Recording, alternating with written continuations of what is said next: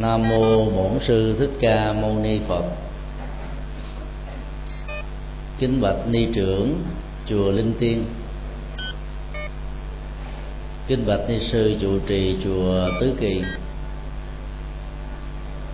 Cùng à, toàn thể chư tôn đức ni. Kính thưa toàn thể quý phật tử kính mến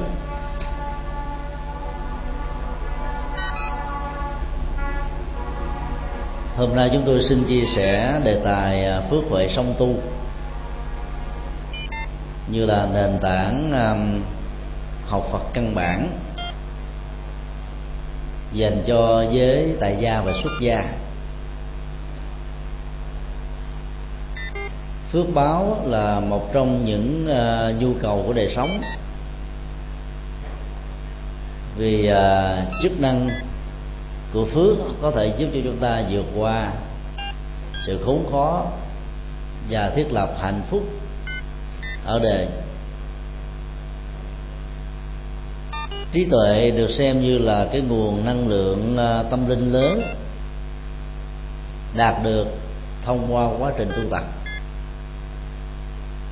giúp cho hành giả vượt khỏi sanh tử và luân hồi.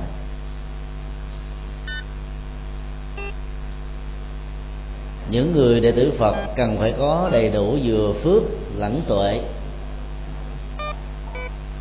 Vì phước sẽ giúp ta vượt qua được những chướng duyên.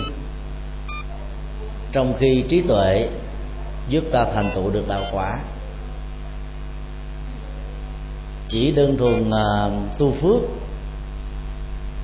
phước lực có thể rất nhiều. Nhưng mỗi khi à, sự à, cạn kiệt của phước do chúng ta sử dụng nó quá mức mà không biết tiếp tục gieo trồng con người có thể bị suy sụp. Hoặc là trong những khổ nạn do thiên tai gây ra, người hết phước đó có thể bị lận đận một thời gian rất dài. Và khó có thể um, tái lập lại những gì đã có, đã mất. Tuệ giác cũng như là một viên kim cương có thể à, phá vỡ nỗi khổ niềm đau. Và do vậy bên cạnh phước báo của người có, người tu học phật không thể nào không vun trồng các hạt giống trí tuệ.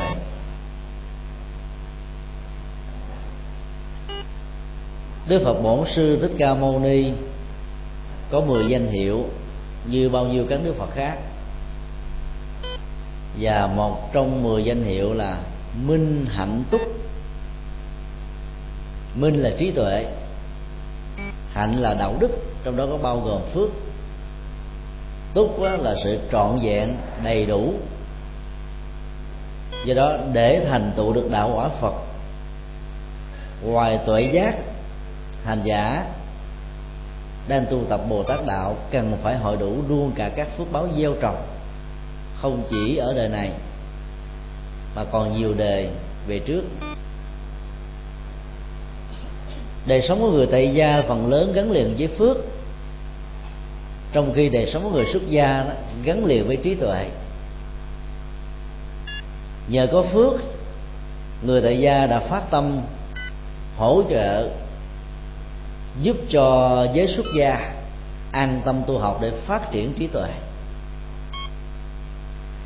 Nhờ có trí tuệ, người xuất gia biết ơn nghĩa những người đàn na thí chủ đã hỗ trợ cho mình tu, truyền trao những ờ, phương pháp tháo gỡ nghi hoặc, chuyển hóa lòng tham, sân si và chỉ vẽ con đường với các pháp môn nhằm giúp cho phước lực của người tại gia ngày càng tăng trưởng. Và trong việc tiếp nhận như là một cái quả, sự tiếp nhận đó không dẫn người tại gia lúng lúc sâu ở trong sự hưởng thụ. Nhờ đó không bị sa đọa khi phước đã hết. Do đó, phước huệ song thu được xem như là pháp môn hỗ trợ giữa người tại gia và người xuất gia. Ngày nay đó thì à, chúng ta thấy là có nhiều người tại gia ngoài phần tu phước học hỏi thêm à, Phật pháp, phát triển trí tuệ. Một phần nào, người xuất gia sau khi à, tu nhân học Phật, trải qua các trường lớp Phật học phát triển được trí tuệ, dấn thân làm các phương tiện xã hội như là từ thiện dưới nhiều hình thức khác nhau. Và con đường đi song hành như vậy đó, nó trở về với truyền thống tâm linh từ xa xưa mà ba đời chư Phật đã đi qua. Cho nên người xuất gia và tại gia hỗ trợ lẫn nhau để tất cả cùng đạt được những thành tựu cần đạt được.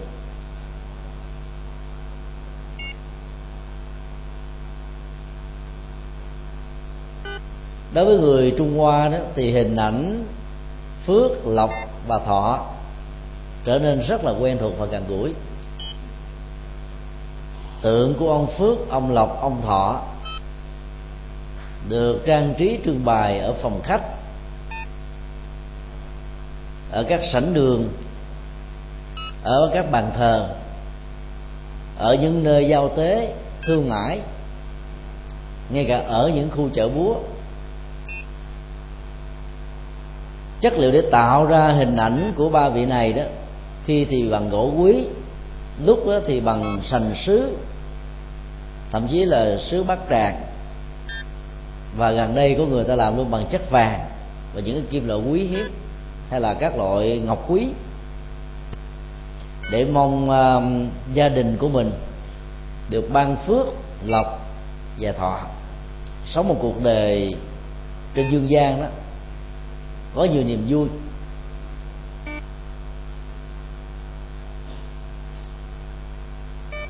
Ông phước đó, tên thật của ông là quách tử nghi là một vị thừa tướng đề đường tương đương với chức thủ tướng bây giờ. Vốn là một vị quan liêm trinh. Suốt cuộc đời gắn bó với triều chính, lấy lương tâm đạo đức, sự cương trực của mình để ứng xử với mọi người. Cho nên tất cả những gì mà có sự um, tham gia của ông đó, thì phước báo nó được um, thể hiện một cách đầy đủ không có những tình trạng ờ, phân biệt đối xử hay là những bất công xã hội. Cho nên ờ, phước dưới hình ảnh của ờ, quách tử nghi là một cái xã hội công bằng với những cái quyền căn bản của con người.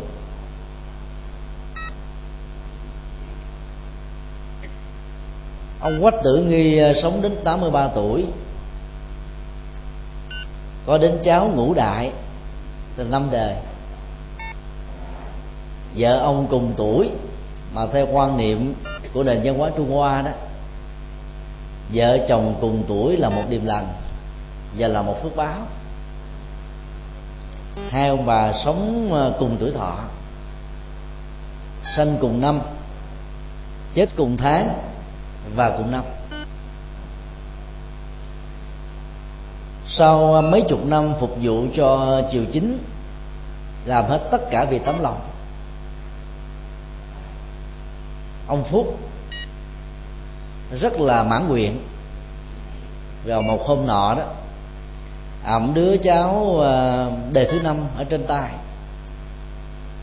Ông rất là mừng rỡ và cười, hài lòng với những gì mà ông đã đóng góp, với những gì ông đã có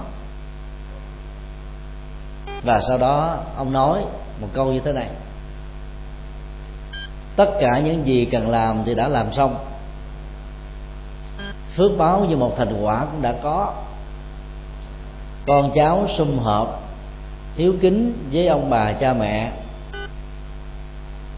Nghề nghiệp ổn định, thành công rực rỡ. Thì còn phước nào và hạnh phúc cho bằng? Nói xong ông vĩnh tay chào với cuộc đời. Rồi từ cái sự tích đó mà chúng ta thấy là người ta làm hình ông phước đó, có ẩm một em bé. Tức là đứa cháu. Vợ ông khi nghe tin người chồng thương kính của mình vừa ra đi bà cũng ờ, cảm thấy hài lòng và nói rằng là mấy mươi năm chung sống tâm đầu ý hợp, hạnh phúc có nhau. Đã mãn nguyện rồi, bây giờ ông đi, tôi cũng đi theo. Nói xong, bà nở nụ cười. Để dính lìa cái cuộc đời này. Và sự tích của ông phước từ đó được nắng thành tượng. Nếu chúng ta dùng mà nhãn qua Phật học để phân tích vào cái câu chuyện vừa nêu đấy thì phước báo nó gồm có um, ba phương diện. Thứ nhất là tuổi thọ. Như vậy là cái hình ảnh của ông ông thọ đó, nó là một phần của cái phước, mà đây là phước về tuổi thọ. Như là kết quả tất yếu của việc nuôi dưỡng lòng từ bi, tôn trọng sự sống, yêu chuộng hòa bình, thương tưởng các loài vật và bảo vệ môi trường sinh thái. Tất cả những hành động này dẫn đến một cái ờ, kết quả là con người sống ờ, bình an. Và bằng chứng là ông quách tự nghi sống đến 83 tuổi.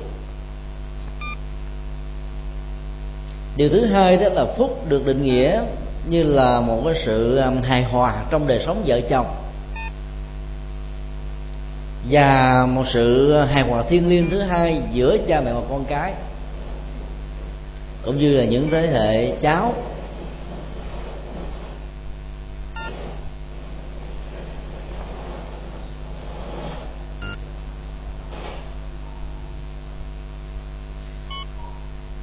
Tìm được một người bạn đời có quan điểm, có đời sống đạo đức, có chí nguyện và những ờ, điều tâm đầu ý hợp khác không phải là chuyện dễ ở trên đời này. Trong kinh tạng Bali Đức Phật vẽ ra một cái uh, tiến trình gồm có ba giai đoạn được dùng bằng cái chữ rất ấn tượng là vị ngọt vị đắng và vị xuất ly. Trong ờ, đời sống sinh hoạt vợ chồng đó, thì vị ngọt là những cái năm tháng yêu thương, nồng thắm. Hai trái tim đang nỗ lực cùng một nhịp đập. Để xóa đi những khoảng cách ranh giới về giới tính, về tánh tình. Để cùng dấn bước, chia sẻ những khó khăn, thuận lợi, xây dựng hạnh phúc cho nhau nhưng ờ, rất ít những cặp tình nhân, sau đó trở thành vợ chồng. Có được cái may mắn, sống đến răng lông tóc bạc ở trong tình trạng vị ngọt, cho đến giờ phút cuối cùng như là ông phước. Phần lớn đó thì ờ, các cuộc tình đó nó chỉ diễn ra ở trong ờ, một phần tư cái tiến trình của cái cuộc hôn nhân thôi có nhiều nơi bất hạnh hơn chỉ một phần mười. Ngày 7 tây tháng 7 năm 2007 tức là gần một năm trước đó, được xem là ngày à, hôn nhân thế giới, ngày tình yêu. Cứ mỗi một thế kỷ chỉ có một ngày. Nền văn hóa trung hoa và phương tây đó, nó trùng nhau ở một chỗ. Xem con số 7 là con số may mắn. Cho nên các cặp tình nhân muốn sống chung thủy hạnh phúc một vợ một chồng. Đã đăng ký kết hôn tập thể có người đăng ký trước cả năm để có được cái ngày 7 tây tháng 7 2007 và lễ đính hôn được diễn ra vào lúc 7 giờ 7 phút 7 giây để tăng trưởng tăng cường cái cái mức độ của con số 7 lên. Và trong nền văn hóa phương Tây người ta còn à, râu dễ phụ. Thay vì chỉ có một cặp hai cặp người ta mời đến bảy cặp. Trái cây nước uống thực phẩm ăn trong à, cái ngày phục vụ đó cũng bằng con số 7 nhằm tăng trưởng cái giá trị cấp số nhân của cái niềm vui, hạnh phúc và với hy vọng là đôi vợ chồng đó sẽ sống với nhau ở trong vị ngọt suốt cả cuộc đời. Ngày hôm đó theo um, thống kê xã hội học, thì có khoảng ờ, trên 400 ngàn cặp tình nhân đã đính hôn. Thống kê xã hội học về ờ, gia đình ở Hoa Kỳ cho biết nước Hoa Kỳ đứng đầu bảng về ly dị khoảng 52 phần trăm. Có nghĩa là gần hai cặp hôn nhân thì có một cặp chia tay sau một vài năm chung sống. Và nhiều quốc gia, nhất là ở châu Á, cũng đang trở thành là những quốc gia báo động về hiện tượng này. Tức là cái vị ngọt nó không tồn tại lâu dài với họ. Do đó, cái đó được xem là không có đủ phúc có người phải tái giá lần thứ hai, thứ ba, thứ tư, thứ năm. Nhiều người giàu có đến cả làm mấy chục.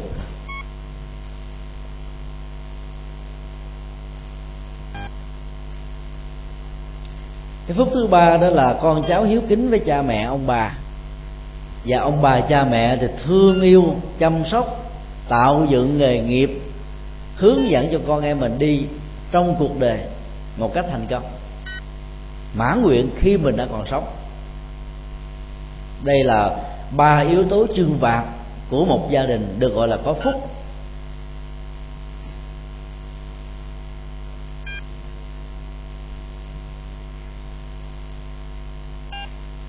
Ở trong kinh pháp cú um, đức phật đã nói về cái yếu tố thứ nhất. Sức khỏe là tài sản quý nhất. Là bởi vì à, có sức khỏe đó, ta có được một thân thể cường tráng. Mọi ước nguyện chân thành đó, đều dẫn đến sự kết thúc. Nghĩa là ta đạt được và tội nguyện đối với những gì ta nỗ lực một cách chân chính và có lòng tinh tấn.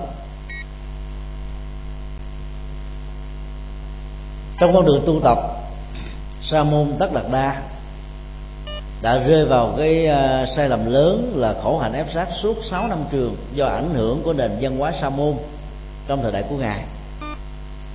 Cuối cùng ngài đã sớm nhận chân và đã từ bỏ phương pháp khổ hạnh đó trở về với con đường trung đạo.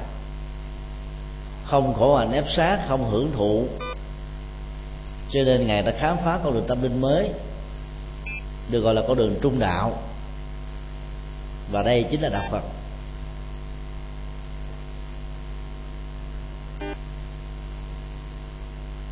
Nhờ đó đó mà ngài đã sống thọ đến 80 tuổi chứ nếu mà ngài tiếp tục sống khổ hạnh có lẽ là ngài đã chết yểu rồi. Phân tích một cách khách quan từ góc độ y học đó do vì à, 6 năm khổ hạnh mà các dữ liệu lịch sử cho chúng ta thấy là, là mỗi ngày Đức Phật chỉ ăn có vài hạt mè. Chứ nếu như ngài mà ăn đầy đủ như bình thường đó có lẽ là tuổi thọ của ngài không phải là 80 mà có lẽ là 90, 100 trăm hai, có không chừng do đó, đời sống một cách điều độ. Về ăn uống, ngủ, nghỉ, làm việc, sinh hoạt. Giữ cho tâm được minh mẫn, không trại theo các dục vọng, khéo lạc giác quan. Đắm chìm trong sự hưởng thụ thấp kém. Tuổi thọ con người được đảm bảo. Trong kinh a di đà thì đức phật dạy cái nghệ thuật để à, có được tuổi thọ ấy. phạn thực kinh hành. Ăn xong rồi đó, đừng nên nằm ngủ liền, mà phải đi kinh hành. Còn người thế gian đó thì đi bách bộ thì bao tử nó sẽ được làm việc một cách điều độ, cho nên nó không dẫn đến những cái chứng bệnh về cơ bắp, các hệ thần kinh đau nhức xương khớp. Và hệ tuần hoàn tiêu hóa lục phủ ngũ tạng cũng theo đó mà được bền bỉ tốt. Như là một chiếc xe có một dàn đồng dàn sắt vững chãi, xăng dầu nhớt ổn định. Nếu như à, tất cả mọi người đều à, đi à, kinh hành hoặc là đi bách bộ sau khi ăn cơm cử trưa cử chiều tối có lẽ là không cần phải đi thể dục thẩm mỹ đối với phụ nữ. Không cần phải đi thể dục dụng cụ đối với người nam. Ta vẫn đảm bảo được sức khỏe. Lời dạy đó rất đơn giản trong kinh nhưng đôi lúc ta không để ý đến. Và cái đó là yếu tố để tạo ra được tuổi thọ. Dưỡng tâm tính bằng đời sống đạo đức, chuẩn mực là một nghệ thuật để chúng ta tăng cường tuổi thọ. Là bởi vì à, cái trao động của đời sống cảm xúc đó nó làm thương tổn đến hệ thần kinh. Và từ đó nó ảnh hưởng đến cái cơ chế sinh học của cơ thể. Làm giảm tuổi thọ hay là sống trong tuổi thọ mà có bệnh tật là chuyện rất là thường.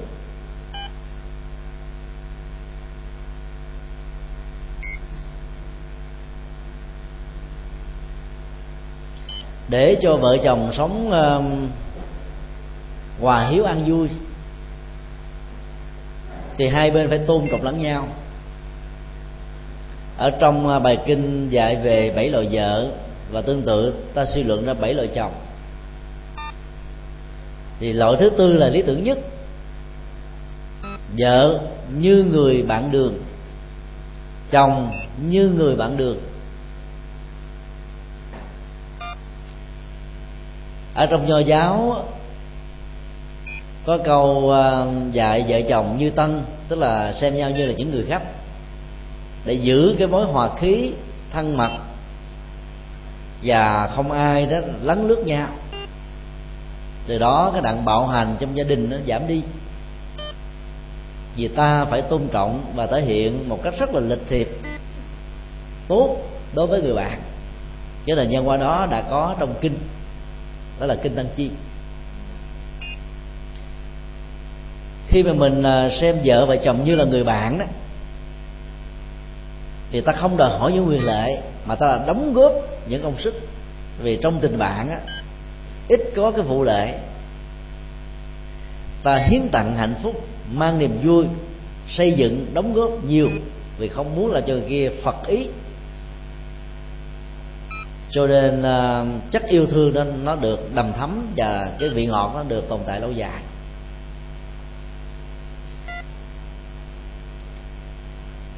Vợ và chồng xem nhau như là những người bạn đó, thì à, chúng ta thấy nó không có cái phân biệt đối xử về giới tính. Và đạo phật là tôn giáo đầu tiên trong lịch sử tư tưởng tôn giáo và nhân loại. Đã đề cao vai trò bình đẳng xã hội, xóa đi những cái tập cấp xã hội. Cha chuyện có nói. Và xóa đi phân biệt đối xử trọng nam kinh nữ. Sau khi đức phật qua đời thì à, cái phong trào trọng nam kinh nữ bắt đầu nó xuất hiện trong đạo phật vị trí của vị bộ tăng ni nên nó cũng theo đó mà thay đổi. Cái thời của đức phật thì nó khác lắm.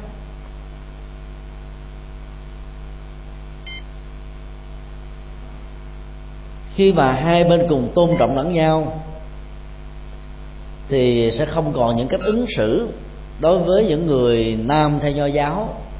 Con hư tại mẹ, cháu hư tại bà, như là một sự đổ lỗi trách nhiệm cho người vợ, cho người mẹ, cho đứa con gái cho người chị gái vân vân. Và những gì thành công á thì các ông dành về phía mình. Nhờ tôi đó con cháu trong nhà nó mới nên nết thành nhân chi mỹ. Tất cả những cái đó là sự cướp công. Là bởi vì à, một gia đình đó có người mẹ người cha để hài hòa. Người cha đó thể hiện sự cứng rắn giáo dục theo cái phương pháp cứng rắn người mẹ thể hiện bằng cái tình yêu, tình thương, nhẹ nhàng, nhu nhuyến kiên nhẫn, bền bỉ, chịu đựng với sự độ lượng và tha thứ. Và hai yếu tố cương và nhu này phối hợp lại tạo ra một cái chất giáo dục hài hòa cho con cháu noi theo. Đừng thấy một chiều, vì đó là cực đoan và phiến diện.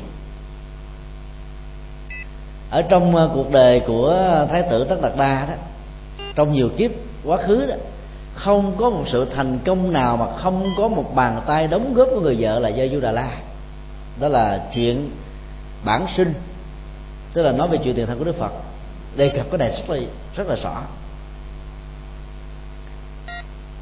Thấy điều đó để chúng ta không khinh thường vợ, không bạo hành với vợ, mà phải thể hiện sự tôn trọng để chúng ta góp phần cho con em của mình được hạnh phúc. Không có những tình trạng ly thân, ly dị, đáng đau buồn nếu chúng ta không giữ được những yếu tố đó đó thì đôi hạnh phúc vợ chồng chẳng mấy chốc rơi vào cái dòng thứ hai là vị đắng tức là ngậm vào hòn làm ngọt. Nhiều gia đình à, được xem là mẫu mực. Chúng tôi được biết đó, thấy vậy mà không phải vậy. Ra ngoài có đôi có cặp ai cũng xem như là một mô hình lý tưởng chuẩn mực á nhưng khi ngồi tâm sự hoặc là người vợ hoặc là người chồng mới biết là nó có lục đục lận đận và họ sống với nhau toàn là vị đắng không?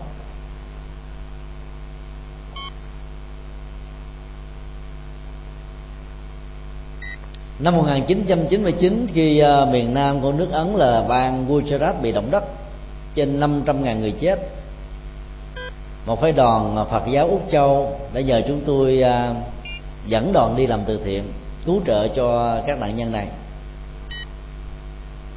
Thì người vợ, người chồng, hai đứa con, đứa 18 tuổi, đứa 14 tuổi, tức là bốn người cùng đi với một vị thầy. Ai thấy cũng khen hết chứ. Cả một gia đình đều làm phước thiện cha mẹ cũng làm, con cái cũng làm, người lớn cũng làm, vị thành niên cũng làm. Còn gì hạnh phúc và lý tưởng cho bạn? Cùng đi với đoàn chúng tôi thì à, có nhà báo quốc tế Manfred Singh, người bạn học rất là thân với chúng tôi. Anh đã từng bị lận đận trong các cuộc tình và nhìn thấy à, đời sống vợ chồng và gia đình đó đó, anh thèm. Và ước gì mình được sống như vậy, với một người tâm đầu ý hợp. Anh bây giờ chúng tôi à, thông dịch những câu hỏi của anh đặt ra. Thì khi hỏi người chồng đó ông có nói rằng là, bà vợ tôi đòi ly dị tôi 14 lần rồi ông ơi. Hai vợ chồng không có ờ, hợp với nhau. Nhưng mà vì những đứa con cho nên là phải chiều lòng nhau mà thôi. Bà thì thích trưng diện, ăn xài, tiêu phí. Còn ông thì kiệm kiệm cận dành dụng nên là hai tư cách này nó khác nhau làm cho cái đời sống nó hơi bị à, hụt hặc. Nhưng rồi nhờ các cái chương trình phật sự đó nó họ phải cùng đi với nhau. Cho nên đó là cái à, sự khác biệt nó được rút ngắn, không được đào sâu. Nhờ đó, mặc dầu đó, nó không phải là tâm đổi hợp, nhưng nó không đến nổi dẫn đến tình trạng phải cách ly. Cho nên vị đắng nó có, nó không có mấy chục phần trăm. Khi mà một đôi vợ chồng đang sống ở trong cái hoàn cảnh ờ, của vị đắng nhiều quá đó, thì một trong hai người phải tìm con đường để thoát. Cái đó được gọi là vị xuất ly. Xã hội phương tây thì ngày nay nhấn mạnh đến cái quyền lợi của phụ nữ. Nếu mà người vợ bị ờ, bạo lực gia đình, hoặc là người chồng không tôn trọng đó, thì luật pháp bảo hộ bằng mọi cách. Cho nên cái mức độ ly dị nó diễn ra cao hơn là những nước châu á, nhất là khi mà người nữ đó có được cái vai thế xã hội có được đồng tiền tạo dựng ra kinh tế cho chính mình và thậm chí là hơn người chồng một cái đầu thì cơ hội bị đổ vỡ gia đình nó nó cao hơn như là ở những nước châu á. Do vậy những người phụ nữ khôn ngoan đó giàu hơn chồng cái đầu vẫn phải ứng xử giả vờ như thua chồng một cái đầu để cho các ông chồng tự cao tự đại không có bị uh, xúc phạm. Hay là đụng chạm với tự ái của ông. Do đó hạnh phúc của gia đình phần lớn nó nằm ở người nữ. Với sự hy sinh hiểu biết rộng lượng. Còn người nam á, thì à, đôi lúc hơi à, cọc cằn thiển cận không có chiều sâu về những cái chi chích về đời sống tình cảm gia đình. Và nếu vợ chồng mà sống với nhau hạnh phúc đó, thì hẳn nhiên là con cháu là hiếu kính với cha mẹ là chuyện kéo theo hội tụ được những điều kiện như thế thì được xem là một gia đình có phúc. Người chồng có phúc người vợ có phúc cha mẹ có con cái hòa kính là có phúc. Ở trong đạo phật đó thì nhấn mạnh đến góc độ đó, là con cái phải quan niệm cha mẹ là hai vị phật trong nhà. Nên phải có trách nhiệm không chỉ về vật chất mà còn về tinh thần. Có nhiều người cha người mẹ sống à, vật chất đủ đầy nhưng lại chưa biết được đạo không hiểu được phật. Thì những người con hiếu kính cần phải có tấm lòng để dẫn dắt cha mẹ về với chánh đạo bằng những cái uh, nghệ thuật khéo léo.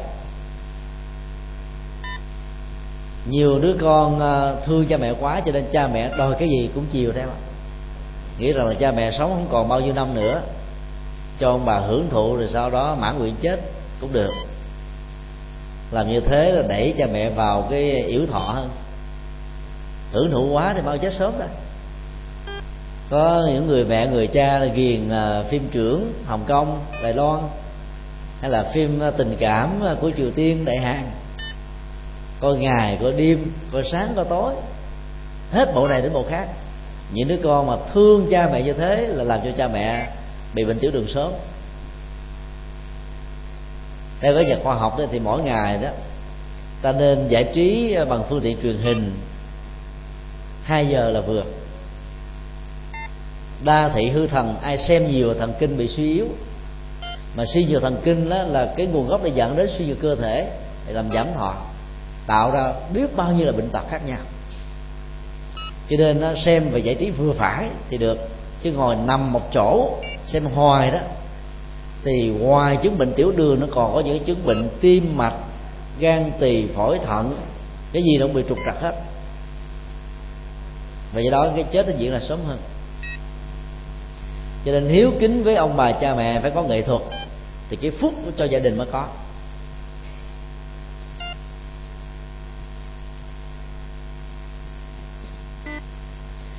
Đại lễ Phật đản Liên Hợp Quốc năm 2008 diễn ra tại Trung tâm Hội Quốc gia vừa qua đó, từ ngày 14 cho đến ngày 17 tháng 5 là một đại phúc cho đất nước và dân tộc Việt Nam.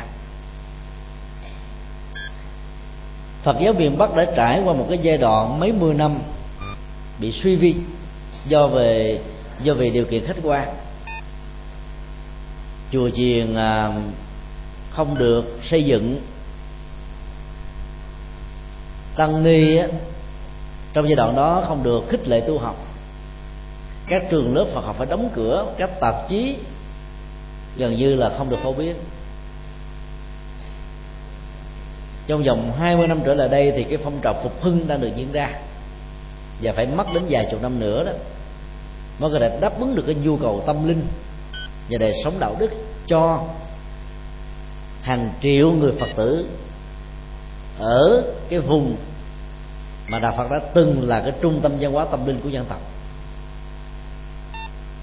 Chúng tôi gọi đại lễ phật đản là một đại phúc, là bởi vì nó là một cơ hội để chúng ta làm sống dậy cái nôi văn hóa phật giáo tại miền bắc này. Trong rất nhiều năm qua đó thì à, giáo hội ta đã nỗ lực làm nhiều phật sự nhưng mà bị những giới hạn nhất định. Do những điều kiện khách quan về luật và nghị định tôn giáo vân vân. Ta chưa hề được uh, chính phủ cho phép treo cờ Phật giáo năm sắc tượng trưng cho tính tấn niệm định tuệ. Năm năng lượng quan trọng trong uh, đời sống hành trì và là nền tảng của các pháp môn. Lá cờ Phật giáo lớn nhất thế giới đã được tung bay trên à, bầu trời trung tâm hội quốc gia với chiều dài 26 m 32 tượng trưng cho năm đản sinh lần thứ 2632 năm của Đức Phật. Và một tượng Phật đản sinh cũng có chiều cao tương tự, được khinh khí cầu đưa lên ở trên không gian với độ cao 50 mét, mặc dầu chỉ à, có mặt một ngày rưỡi thôi. Và do vì cái ờ, kỹ thuật trục trặc cho nên không tiếp tục. Để tạo ra một cái niềm hân hoan, hạnh phúc cho người dân thủ đô. 74 quốc gia với hơn 600 phái đoàn, bao gồm hơn 1.500 đại biểu quốc tế, kể cả tăng thống, pháp chủ các giáo hội chủ tịch các hội đoàn Phật giáo thế giới đã trở về tham dự để ủng hộ cho cuộc phục hưng Phật giáo miền Bắc và đất nước Việt Nam nói chung.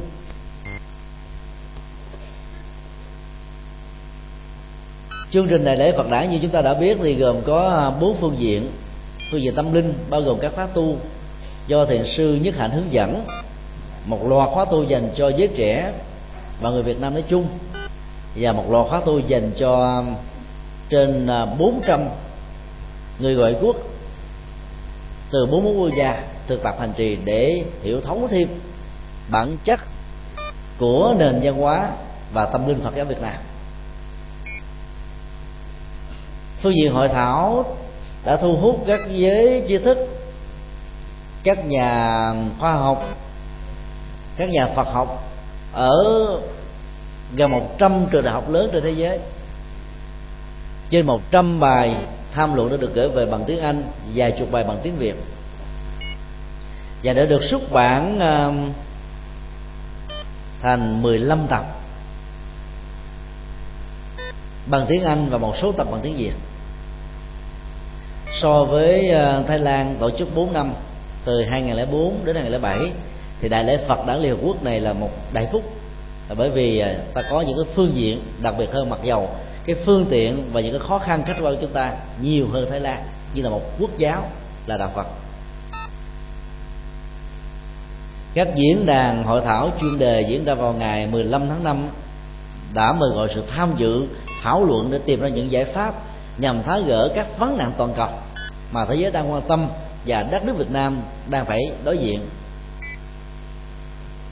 Các giải pháp đó cho thấy là lời Phật dạy đó luôn luôn phù hợp với mọi thời đại. Tái khẳng định một lần nữa chân lý Phật pháp là cần thiết cho mọi lứa tuổi mọi thành phần xã hội. Phương diện văn hóa rất là ấn tượng. Các chương trình văn nghệ đặc sắc ngày 14, 15, 16 thể hiện cái bản sắc văn hóa văn nghệ của hiện đại của truyền thống của cái lưu cuộc là Đức Phật, của nhạc giao hưởng, nhưng mà sự hài hòa giữa nền văn hóa phương Tây và Việt Nam. Trang hoàng khánh tiết, hoa đăng, xe hoa rước Phật tại thủ đô 52 chiếc. Tại Huế, gần 100 chiếc, tại thành phố Hồ Chí Minh trên 70 chiếc và nhiều tỉnh thành khác cũng tương tự. Các thuyền hoa đăng ở dưới nước, ở nhiều tỉnh thành rực rỡ sắc màu cờ Phật giáo tung bay khắp nơi, bong bóng cầu nguyện hòa bình và chim một câu được thả tung bay trên bầu trời.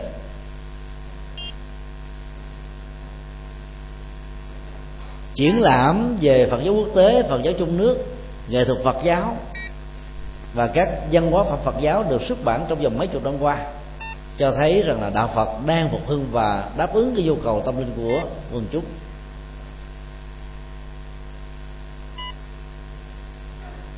Lễ cầu nguyện à, hòa bình thế giới được diễn ra vào à, đêm 16 tháng 5 trước trung tâm hội nghị quốc gia, được truyền hình trực tiếp, gây một cái ấn tượng về đời sống tâm linh, với những cái giá trị tuệ giác được thể hiện qua những ánh nến 10.000 ngọn ở trên hình chữ dạng với màu sắc năm sắc Phật giáo và 10.000 ngọn đó cầm ở trong tay của thành phần tình nguyện viên phần lớn là sinh viên và học sinh của các trường đại học cao đẳng và trung học tại thủ đô Hà Nội. Tất cả cái đó nó để làm một cái phương diện văn hóa rất là ấn tượng.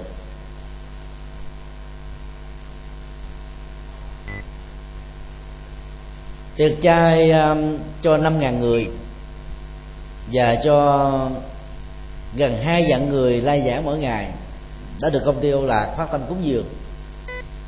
Đã mở ra các hạt giống từ bi và gieo trồng những cái uh, nguồn sống bảo vệ mạng sống. Để chào mừng các thông điệp từ bi và trí tuệ của Đức Phật. Và cuối cùng là phương diện uh, du lịch đó, cũng là một cái uh, đặc biệt.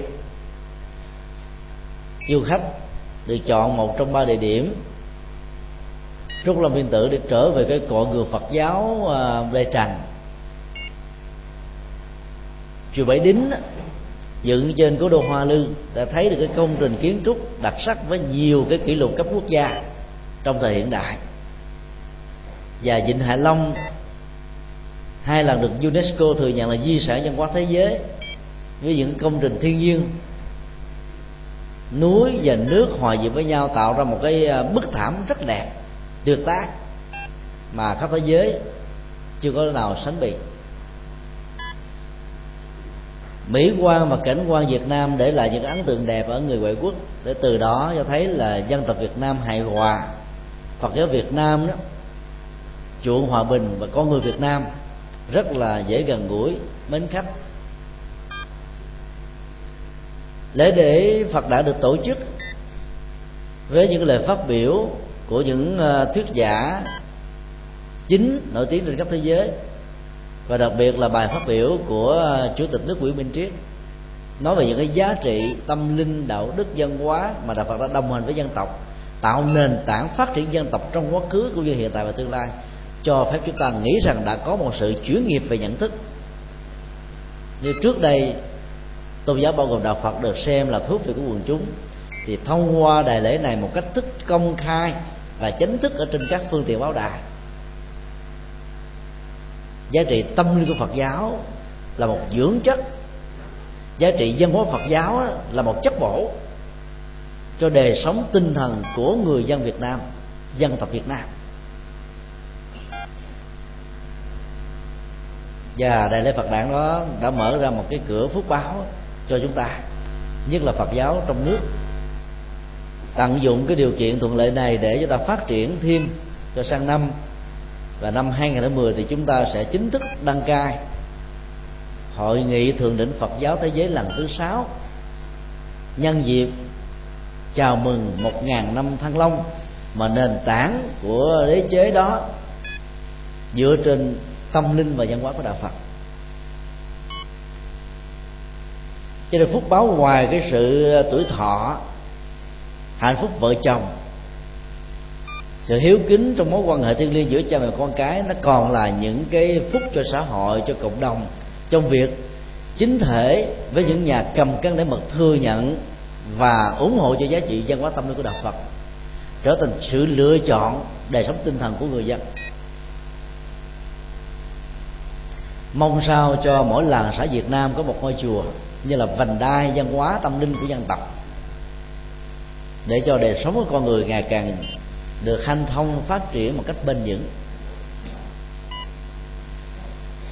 Để tu phước đó thì à, người con Phật có thể có nhiều cách khác nhau. Tạo phước báo gieo công đức, làm từ thiện, dấn thân xã hội, phục vụ cộng đồng. Làm mọi việc, mọi thứ mà con người có thể làm, có thể có, tùy theo công sức, điều kiện, khả năng, môi trường, hoàn cảnh. Nếu ta có tấm lòng ta sẽ có một hướng đi. Nếu ta có trái tim, ta sẽ có cơ hội để đóng góp. Nếu ta có chiếu quyền lớn, ta sẽ có cơ hội chia sẻ được nỗi khổ, niềm đau, gây dựng hạnh phúc. Và đây chính là nền tảng của tất cả các loại phước.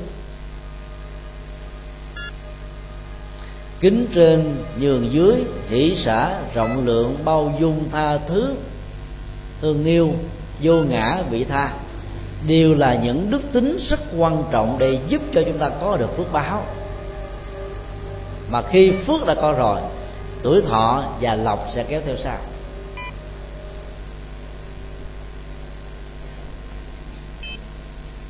Do vậy, người con phật hết sức là năng động tích cực trong việc gieo trồng nhiều loại phúc khác nhau. Càng nhiều càng tốt.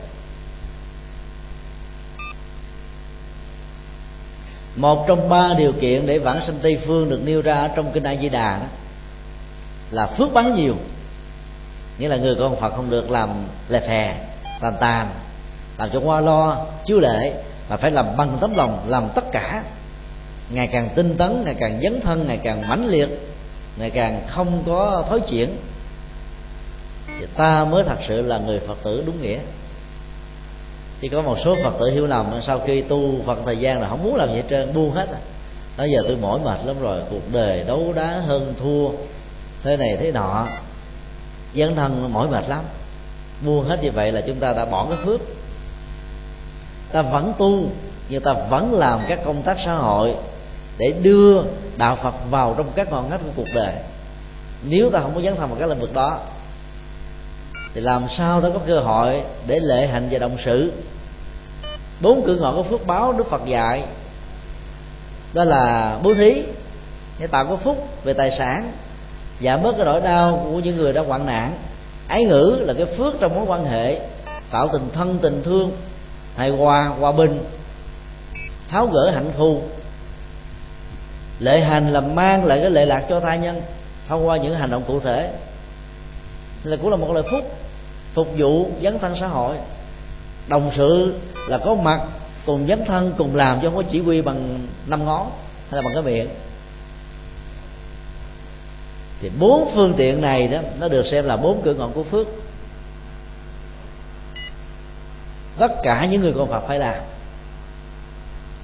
Càng thể hiện đời sống đạo đức mình nhiều chừng nào ở trong ờ, các vai trò nghề nghiệp mình có đó, thì ta sẽ làm cho đạo Phật được nhiều người biết đến khi hỏi ra ông A, ông B, ông C là Phật tử, mà sống tốt á, thì ta có ờ, thiên cảm với Phật, với pháp, với tăng, với chùa, với tâm linh của đạo Phật nói chung.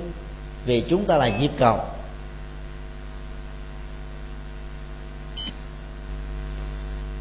Đề cập đến vấn đề tu tuệ đó, thì ta phải hiểu rất rõ là bản chất của đạo Phật là trí tuệ. Và tu tuệ tức là tu theo cái trọng tâm các pháp môn.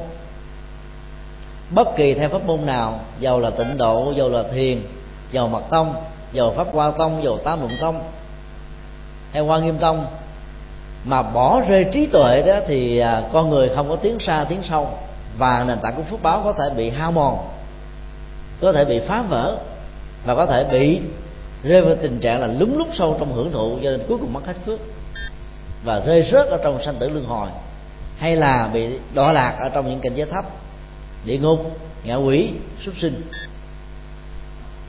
Cho nên trí tuệ là nền tảng cho phước báo được tồn tại lâu dài và ngày càng tăng trưởng, tăng dần điều lớn mạnh, lây lan, phổ cập.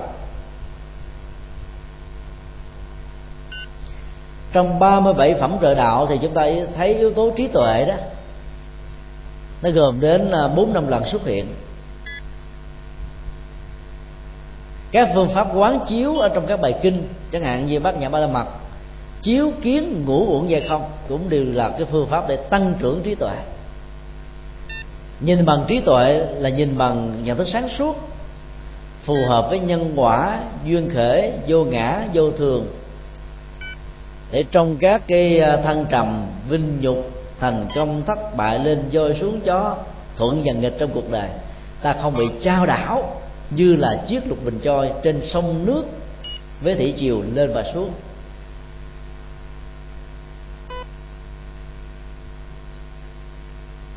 Có nhiều người phật tử làm ăn kinh tế và nhất là trong giai đoạn hiện nay bị lạm phát. Nhà hàng đóng băng, kinh doanh bất động sản, dậm chân tại chỗ. Nhiều người phải phá sản bởi vì thuê tiền ngân hàng với lãi suất khá cao. Bây giờ phải trả gấp đôi cái lãi suất. Mà nhà cửa đất đai không bán được thì chừng một năm á, là toàn bộ vốn. Mất hết. Có nhiều người, doanh nghiệp nhỏ hơn đó, thì ờ, bị ờ, lợi trừ trong vòng một, hai tháng đó có nhiều người chịu cái à, cảnh khổ đau do tổn thất lớn như vậy không nổi, tự tử. Hay là sống rượu chè be bé để quên đi nỗi đau. Thì trên thực tế đó, nó làm cho nỗi đau gia tăng gấp bội.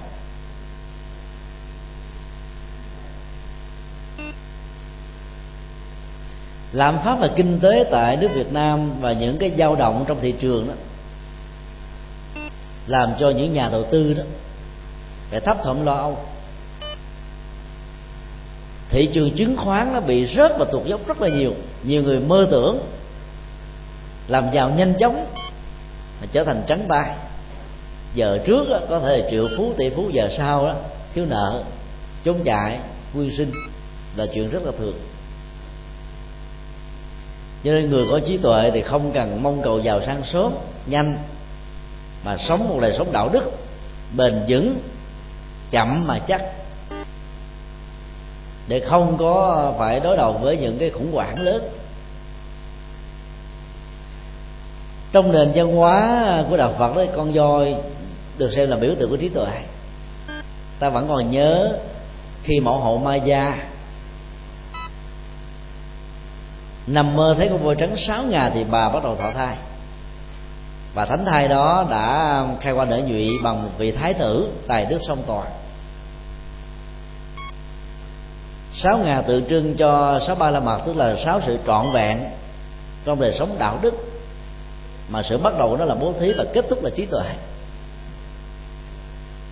Cho nên tu theo đạo phật mà bỏ đi phần trí tuệ là ta mới hưởng được cái phần lớp sikola của tín ngưỡng phủ trùm viên hạt ngọc kim tương của đạo phật.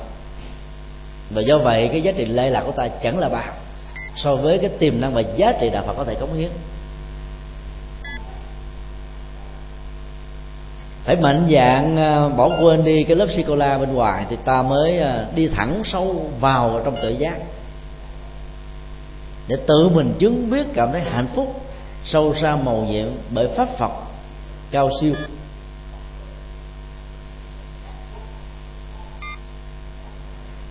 Người sống có trí tuệ để khác với bác học kiến thức văn bằng ở chỗ đó.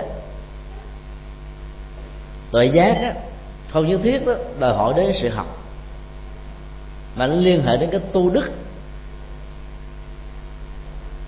Và thứ hai là nhận thức về thế giới và nhân sinh đó, vừa hợp với duyên khể và nhân quả. Cho nên người đó sẽ không bao giờ rơi rớt ở trong hưởng thụ thấp kém để đến mất chính mình người có tri thức, chẳng hạn như là các bác học, các nhà khoa học, trở thành là một thiên tài, nhân tài trong một lĩnh vực nào đó, nhưng họ vẫn có thể sống ở trong đấm đuối khổ đau bởi lòng tham, lòng sân, lòng si, mù ờ, phiền muộn phiền muộn, ích kỷ, nhỏ nhoi, hận thù, chiến tranh, loại trừ, tạo ra tan tốc và thương đau khoa học mà thiếu lương tri là một vũng bầy dũng lầy của tội lỗi. Cái nhà khoa học đã chế tác ra bom nguyên tử hạt nhân, mà chỉ cần một phút vô minh và lòng sân, bấm nút một cái là vũ trụ này, cái hành tinh này trở thành như là cái hạt cát. Toàn bộ sự sống con người được kết thúc.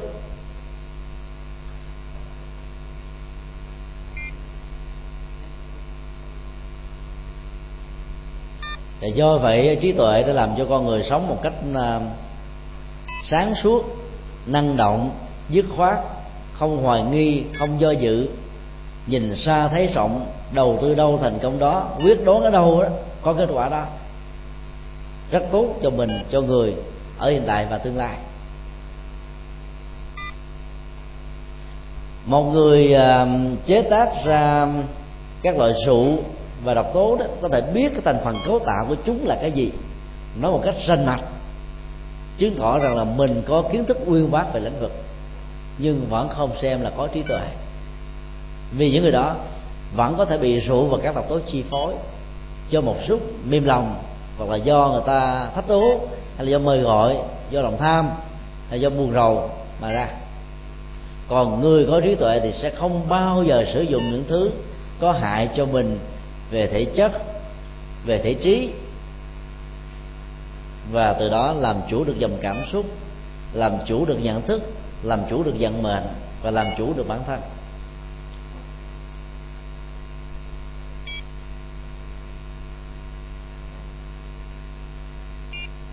Ngài lục tổ huệ năng được xem là một biểu hiện của sự đầy đủ giữa à, phước và tuệ. Phúc của ngài đó nó nằm ở chỗ là khi ngài mới bắt đầu phát tâm đi xuất gia. Ngài chỉ gắn bó cái nhà bếp.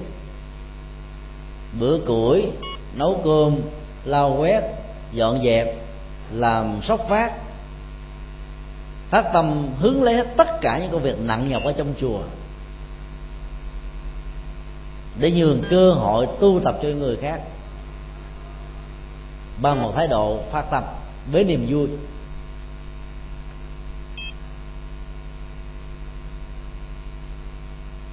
Khi ngài nghe một cái câu kinh kim cang, ưng vô sở trụ như sanh kỳ tâm nghĩa đông na là, đừng để tâm bị dướng dính chấp trước vào bất kỳ một chỗ nào, một cái gì, một sự kiện gì, dầu là quá khứ, hiện tại hay vị lai, để cho tâm ở trong trạng thái chân không không dính, không dướng, thì an lạc hạnh phúc có mặt ở hiện tại. Tất cả giá trị chân như phật tính, thể tính tịnh, minh, an lạc hạnh phúc có mặt tràn đầy bây giờ và ở đây. Kể từ đó, ngài đã phát nguyện trở thành người xuất gia. Tội giác đó đã được khơi mào trong ngày rất là lớn và cái lần đầu tiên diện kiến trước tổ quỳnh mai thì tổ đã biết đây là pháp khí của đạo phật rương cột của tâm linh, và là một à, một vị cao tăng cho Phật pháp. Nhưng tổ là người nhìn xa thấy rộng, cho nên yêu cầu huệ năng xuống làm bếp nút phụ công quả chùa thôi. Cho nên đừng có xem thường những à, vị mà phát tâm làm công quả chùa.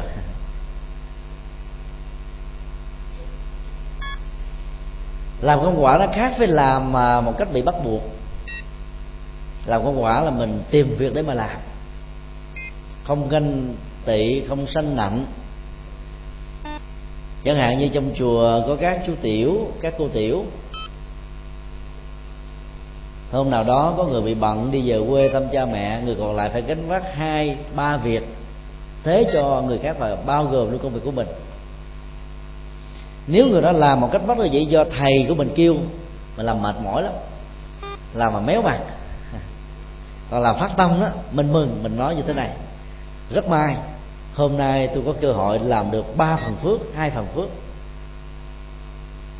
Khi mình tâm niệm như vậy thì mình cảm thấy hạnh phúc và sung sướng vô cùng.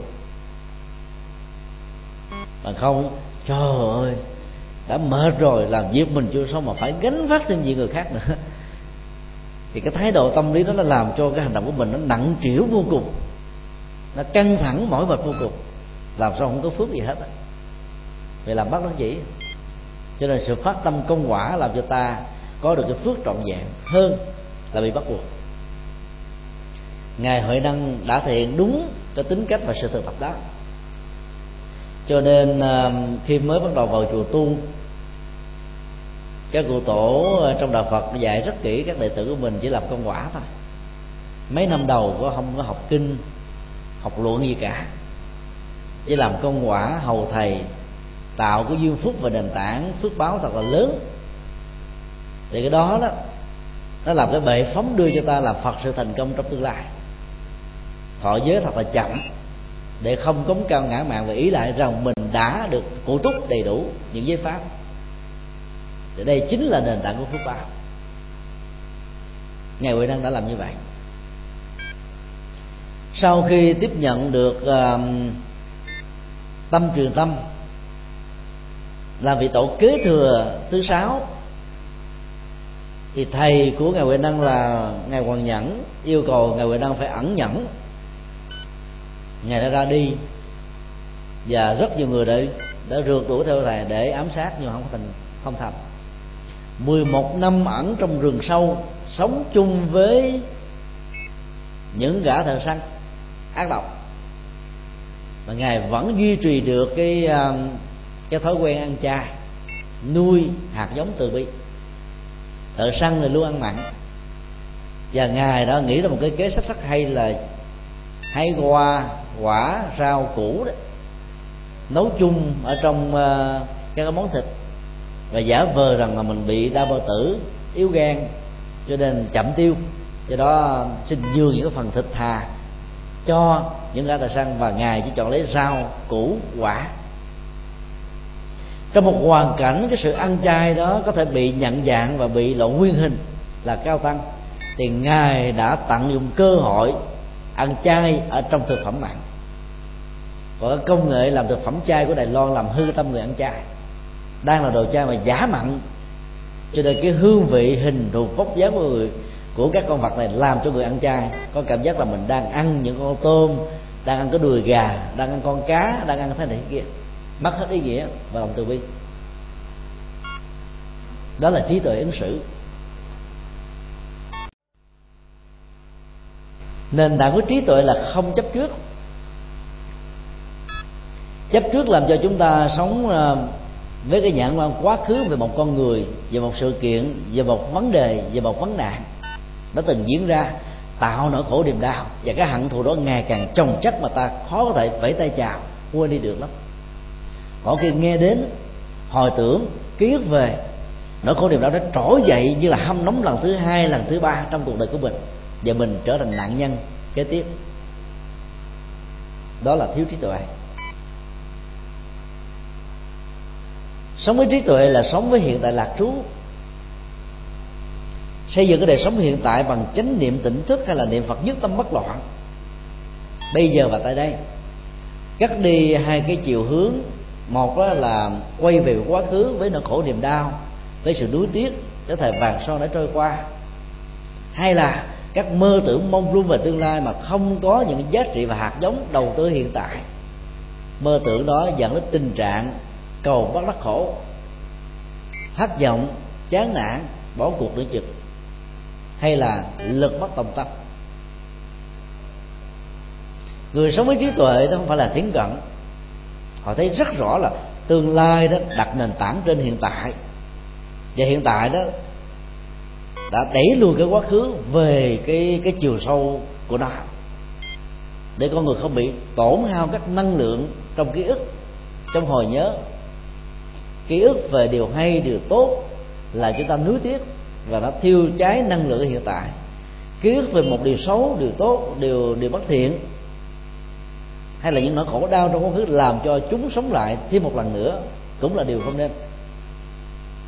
Còn tơ tưởng mơ quá nhiều, mộng quá nhiều về tương lai, chúng ta đánh mất hiện tại vì chúng ta không còn thiết thực nữa. Cho nên đầu tư bằng phương pháp, bằng trí tuệ, sống hết mình ở trong hiện tại. Thì tự động kết quả nó có. Bởi vì không có tương lai nào không được xây dựng trên hiện tại. Do đó sống hiện tại lạc trú. Ta vẫn rất là sáng suốt.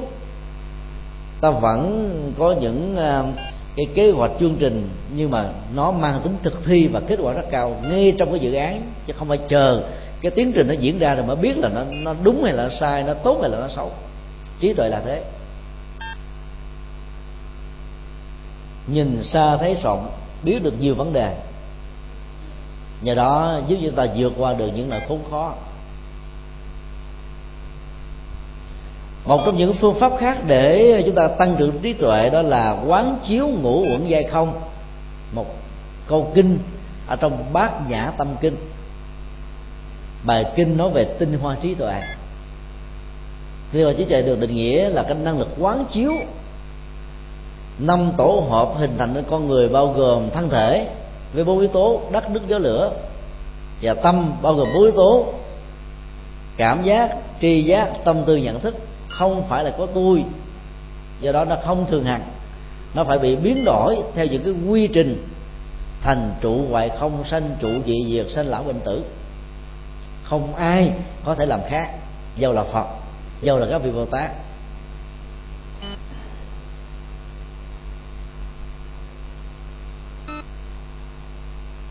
Kiến là soi thấu như ánh sáng chiếu rọi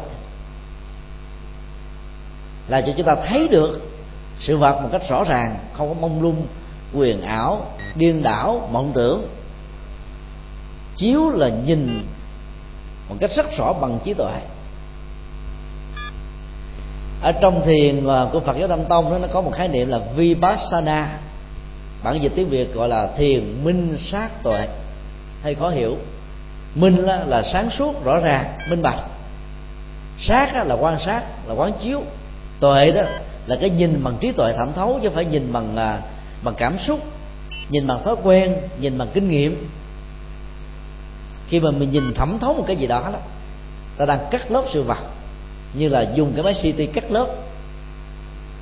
Các làn da thất thịt xương cốt để biết coi cái bệnh nó đang nằm chỗ nào hoặc là dùng cái máy cộng hưởng từ em MRI để cắt lớp chúng khi mà mình à, quán chiếu bằng à, bằng tuệ giác về ngũ uẩn đó, thì ta sẽ thấy rất rõ là không có cái gì gọi là cái tôi. Cái tôi chỉ là một cái ảo giác. Do mình có thói quen đồng hóa cái thân này là mình.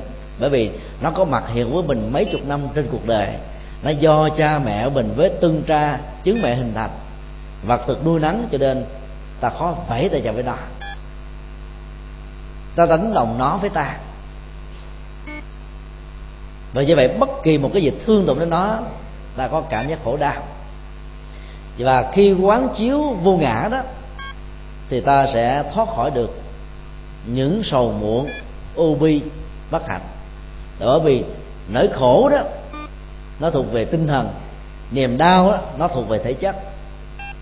Đau và khổ đó, nó bám víu vào hai chỗ, hoặc là thân, hoặc là tâm nếu mình đánh đồng thân á, là của mình thì lúc đó nó kéo theo những cái cảm giác khổ và đau. Chẳng hạn như tim gan tỳ phế thận lục phủ ngũ tạng tế bào da thịt xương gân cốt mắt tai mũi lưỡi thân. Cái gì mà nó bị thương tật chút xíu ta cảm giác đau đớn vô cùng. Và đức phật dạy chúng ta quán vô ngã không đến đồng nó là mình nỗi đau nó đang hiện hữu trên thân, nhưng mà nó trở thành là vô hiệu hóa. Ngày quan thánh, quan công đấy, khi bị ờ, bắn vào ờ, vai trái một mũi tên, người ta đã tư vấn ông là hãy ờ, mượn cái ván cờ tướng tập trung ý thức vào những cái nước đi của con cờ và phải đấu với một đối thủ cao tay ấn ở trong làng cờ tướng chỉ cần một sơ sức nho nhỏ, lơ đễnh thôi là có thể bị thua cuộc. Vì muốn giữ danh dự cho nên sự tập trung cao độ nhất. Cho nên là người y sĩ của ông đã mổ thành công cái vết thương tức là nhổ mũi tên ra khỏi cái tay. Mà không cần phải dùng thuốc mê, thuốc gây tê như bây giờ. Phương pháp niệm phật nhất tâm bất loạn hay là thiền quán, chú tâm vào hơi thở hay là bốn đối tượng, thân, thọ, tâm, pháp cũng là một cái nghệ thuật để thay thế cái đối tượng nhận thức của tâm và khi cái nhận thức của tâm đã được thay thế đó, thì ta không còn cái chỗ, cái cơ sở để ý thức về cái nỗi đau đang tồn tại trên cái thân của mình. Và do đó ta không đồng hóa cái dòng cảm giác khổ đau đó là mình. Và do vậy ta vượt qua được tất cả những tai ách, khổ ách, tật ách, thiên ách. Chiếu kiến ngũ uẩn giai không, độ nhất thiết tật ách tật là bệnh ách đó, là những cái khốn khó nỗi đau bất hạnh nghịch cảnh chướng duyên trở ngại thử thách gian trung và nhiều thứ khác nữa. Cho nên người sống bằng chiếu kiến ngũ uẩn khác thường cũng là có người bình dị đó với vóc dáng hình này đó nhưng mà người đó sống rất là thông dong bệnh vẫn có trên cơ thể nhưng cơn bệnh nó không khống chế hoàn hành người đó người đó vẫn sống một cách có chiều sâu với chất lượng an vui và hạnh phúc. Cho nên sống thọ hay chết yểu không còn là cái nỗi ám ảnh nữa mà là sống như thế nào có ý nghĩa cho cuộc đời. Nhờ cái năng lực chiếu kiến ngụ uẩn. Do vậy nói một cách khác là, là ai thực tập vô ngã về nhận thức đối với sắc thọ tưởng hành thức không bám víu chấp trước vào nó thì trong đời sống mấy mươi năm được an vui. Khi chết không chấp trước cho nên tái sanh liền nhẹ nhàng thư thái bình an.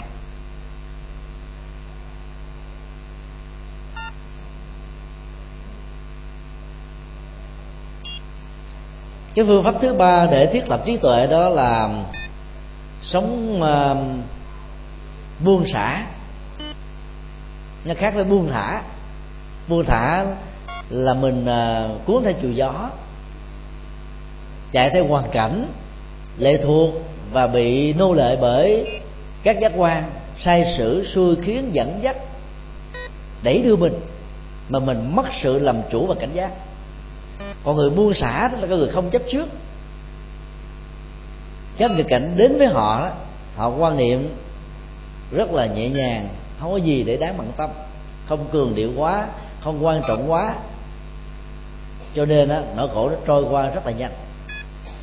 Cái khổ đi ngang qua tay trước và nó được vẫy tay chào tay sau. Cái khổ có buổi sáng thì nó kết thúc vào buổi chiều. Nó không tồn tại không ảnh hưởng không tác động không chi phối bằng một thái độ sống mặc kệ đó làm lơ với nó các nghịch cảnh mà chúng ta bận tâm nhiều nó làm cho mình ức chế tức tối lắm. Vì nghĩ mình bị oan. Cái, cái tức đó nó, nó tạo thành một cái ức chế tâm lý nó khởi lên lòng sân và nó tạo ra sự si mê. Giận mất khôn cho nên trong nghịch cảnh đó, thì người con phật đó, học được cái sự tinh tiến không buông pháp môn hành trì không bỏ cuộc nơi chừng không chán nản thất vọng và cái năng lực chịu đựng nó được tăng lên tăng dần điệu qua năm tháng thời gian. Và các nghịch cảnh đó được sử dụng như là lửa thử vàng tâm linh. Cũng giống như là bùn nhơ nước động làm cho hoa sen thương ngát, thơm ngát với những cái chức năng và giá trị của nó hơn các loài hoa. Như vậy là khi mà mình sống với một cái tâm buông xả đó nỗi khổ niềm đau nó đi ngang cuộc qua cuộc đời nó không lưu giữ lại ta thử hình dung một cái căn nhà trống. Bên trái, phải, trước và sau đó, nó đều có cái cánh cửa, cái và cửa sổ. Một luồng gió đi ngang qua đó, thì nó đi vào cái cửa trước, nó sẽ luồn qua cửa sau, nó đi qua cửa trái, cửa phải, nó không giữ lại cái gì hết á. Thì người buông xả cũng như thế. Trong cuộc đời này đó, cái khổ đau, cái bất hạnh, cái nghịch cảnh, nó tấn công chúng ta. Như là bão táp, như là sóng thần, như là động đất đi ngang qua từ nhiều hướng nhiều phía, thậm chí là từ người thân của mình, từ người dân, từ kẻ thù, từ hoàn cảnh, từ chính thể, từ lý tưởng, từ quan điểm, từ kinh nghiệm, đủ phía, đủ phe. Áp lực, ảnh hưởng thì cũng lắm. Người ta không lưu giữ đó.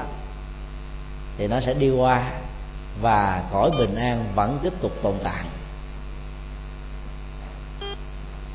Hãy tự mình xây dựng hòn đảo cho chính mình không nương tựa vào một cái gì khác là thái độ sống trí tuệ. Do hiểu được nhân quả, ta không lệ thuộc vào thượng đế, các thần linh. Ta không than trời trách đất cho những ờ, thử thách, những sai lầm, những khó khăn. Ta ý thức rất rõ rằng là những thứ đó, nó đi qua cuộc đời là một chuyện rất là thường tình. Ai cũng phải như vậy. Có điều là nhiều hay ít. Có điều là người ta để ý, không để ý. Có điều là ta nhớ, không nhớ còn người con ông phật á, không dạy gì nhớ những thứ này. Nhớ nó mỏi mệt lắm. Đi qua cho nó đi qua luôn đóng lại cái chương quá khứ đó. Và ta sống với cái chương hiện tại. Và giá trị của những chương tương lai đó nó nằm ở, ở trên hiện tại thôi. Hiện tại được an vui thì tương lai được hạnh phúc. Rồi sống được như thế được gọi được xem là sống có trí tuệ. Thứ tư để có trí tuệ đó thì ta phải học phật. Đến đây đến chốn trong rất nhiều năm qua đó Phật giáo Việt Nam và Trung Hoa rơi vào cái nhận thức rằng là đi tu á, chủ yếu là tu không cần phải học. Vì sợ rằng là người tu sĩ đi học á, sớm ra đời. Triết lý của đạo Phật do chính Đức Phật giảng dạy trong kinh điển Bali kinh điển A Hàm kinh điển Đại thừa đó đề cao vai trò của bác học đa văn. Trước nhất là bác học đa văn về nội điển tức là kinh luật luận để chúng ta có đủ năng lực để giúp cho mình vượt qua khổ đau bế tắc của chính mình, như là những phản ứng tất yếu của nghiệp. Và thứ hai, ta giúp cho người khác có thể vượt qua nỗi khổ niềm đau mà họ đang có. Do vì quá chú trọng đến tu mà không chú trọng đến học, cho nên rất nhiều tu sĩ của chúng ta không có đủ kinh nghiệm để hướng dẫn cho tha nhân. Và do đó đó, quần chúng phật tử bị thiếu sót. Và mất đi những cái quyền lợi được học Phật pháp đến nơi đến chốn. Ở trong ờ, các bản kinh Bali đó, Đức Phật còn nói rất rõ là bác học đa văn về Phật pháp đó, chính là một trong những cửa ngõ để dẫn đến trí tuệ. Kiến thức về trí tuệ là nền tảng để tạo ra trí tuệ đích thực.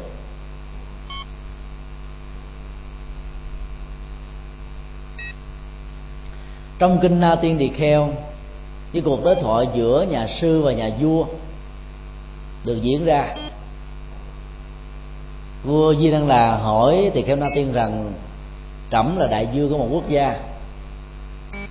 Khi phân xử các bản án á, thì chậm dựa trên động cơ cố tình hay là vô ý? Và dựa vào những yếu tố là biết luật vi phạm luật hay là không biết luật vi phạm luật để ứng xử với cái bản án nặng và nhẹ. Không biết đại đức có quan niệm gì và đạo phật dạy như thế nào về vấn đề này? Đại đức na tiên trả lời rằng đó, người biết mà phạm tội đó, thì nhẹ hơn người không biết mà phạm tội. Làm cho rất nhiều người ngạc nhiên, kể cả nhà vua. Trong dân gian ta từng nói là cố tình phạm á, thì tội nặng, phải không ạ? Vô tình không biết phạm là nhẹ thì đức na tiên nói ngược lại. Người biết mà cố phạm á, thì họ vẫn còn bị lương tâm dày xéo. Nó hành hạ cái tri thức và lương tri của họ ngay và giờ. Đến một lúc nào đó họ cũng bị khủng hoảng hối hận và hội đồng. Vì họ biết rằng đó là một điều sai.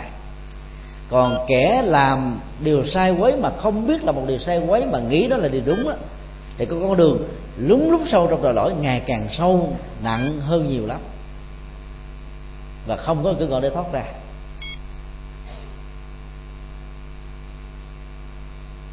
Cho nên cái tri thức nó là cửa ngõ của sự sáng suốt.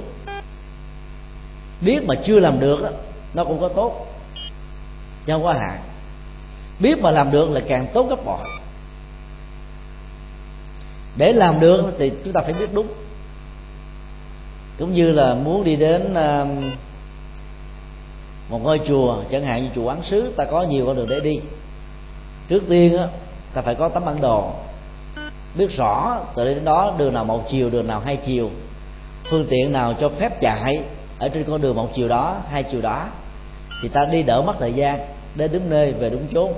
Đi thẳng, về thẳng, nhanh, gọn, lẹ, hiệu quả, và an toàn. Còn nếu ta không biết đường, rồi ta cứ đi bằng nhiệt tình, bằng tấm lòng đi hoài mặc dù đã gần kế bên mà đi không tới. Cứ giống như cái con kiến ở trên cái dĩa mặt á, nó bò hoài mà cái bò trên sự lẳng quẩn của cái đường kính vòng tròn. Không ra được. Cho nên trí tuệ là một cái tầm nhìn xa hiểu rộng, thấu đáo từng vấn đề. Và giúp cho ta đó vượt qua được cái à, trở ngại và thách thức. Cho nên phải học Phật mỗi một bài kinh thì có một cái giá trị trị liệu khác nhau. Ta có những cái chứng bệnh về lòng tham thì ta phải đọc những bài kinh dạy về lòng từ bi. Buông xả, dấn thân, giúp đỡ, chia sẻ. Ta có những cái chứng bệnh về lòng sân như là nóng nảy, cao có, bực dọc, dục tóc bất đạt, giận dữ, trả đũa, hận thù thì ta phải thấy rất rõ rằng là cái lòng từ bi đó xóa bỏ hận thù là nền tảng không ai có thể phủ định để học, để bắt chước. Mỗi một bài kinh đó có một cái chức năng trị liệu khác nhau. Nếu trong y học không thể có tình trạng là một dược chất trị bá bệnh, thì trong Phật pháp cũng như thế. Không thể có một pháp môn trị tất cả tâm bệnh của chúng sinh. Đây là điều chúng ta phải ờ, xác định rất rõ.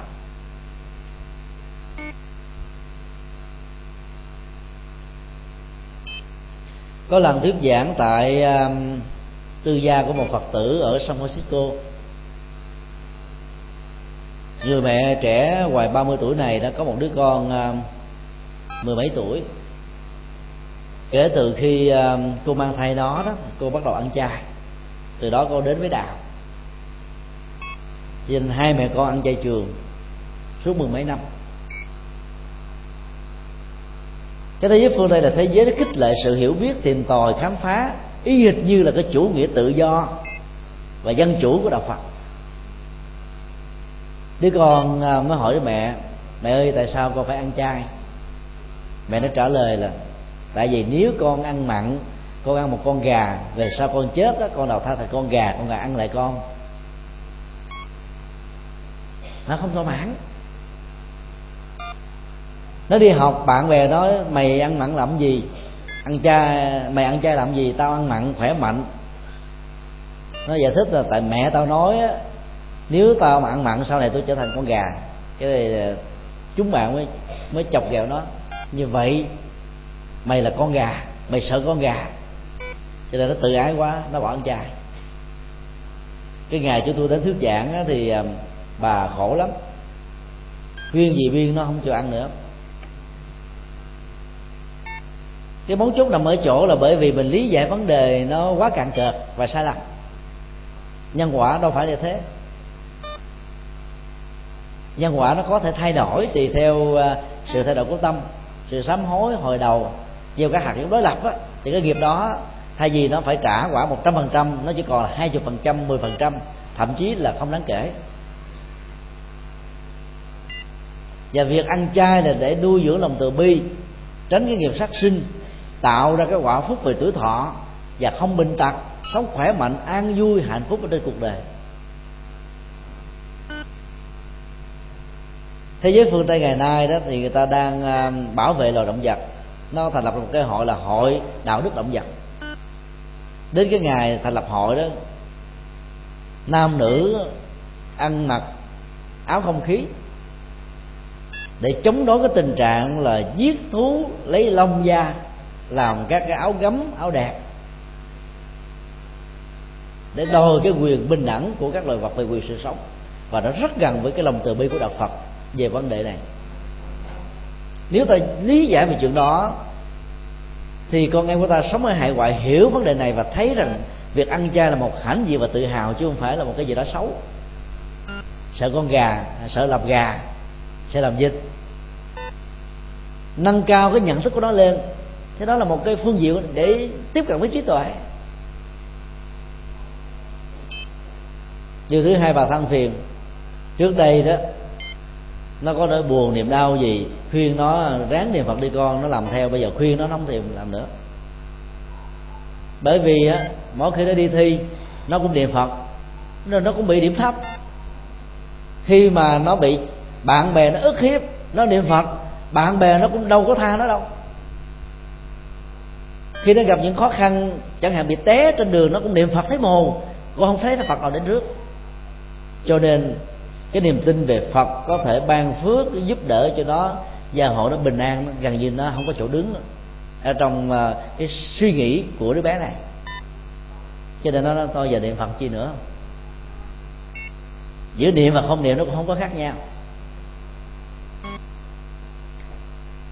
Rất nhiều người à, cứ lý giải đơn giản rằng là đang khổ đau, cứ niệm phật đi, mọi đau khổ sẽ hết, làm sao hết? Ta tạm quên nó thôi. Vì cái tâm ta duyên về danh hiệu phật, ta hạnh phúc với danh hiệu của phật, ta được chánh niệm và tỉnh thức, cho nên nỗi khổ niềm đau ta quên đi. Đó là cái phương pháp mà lấy đá đè cỏ. Nó có giá trị trị liệu nhất thời, cần thiết lắm.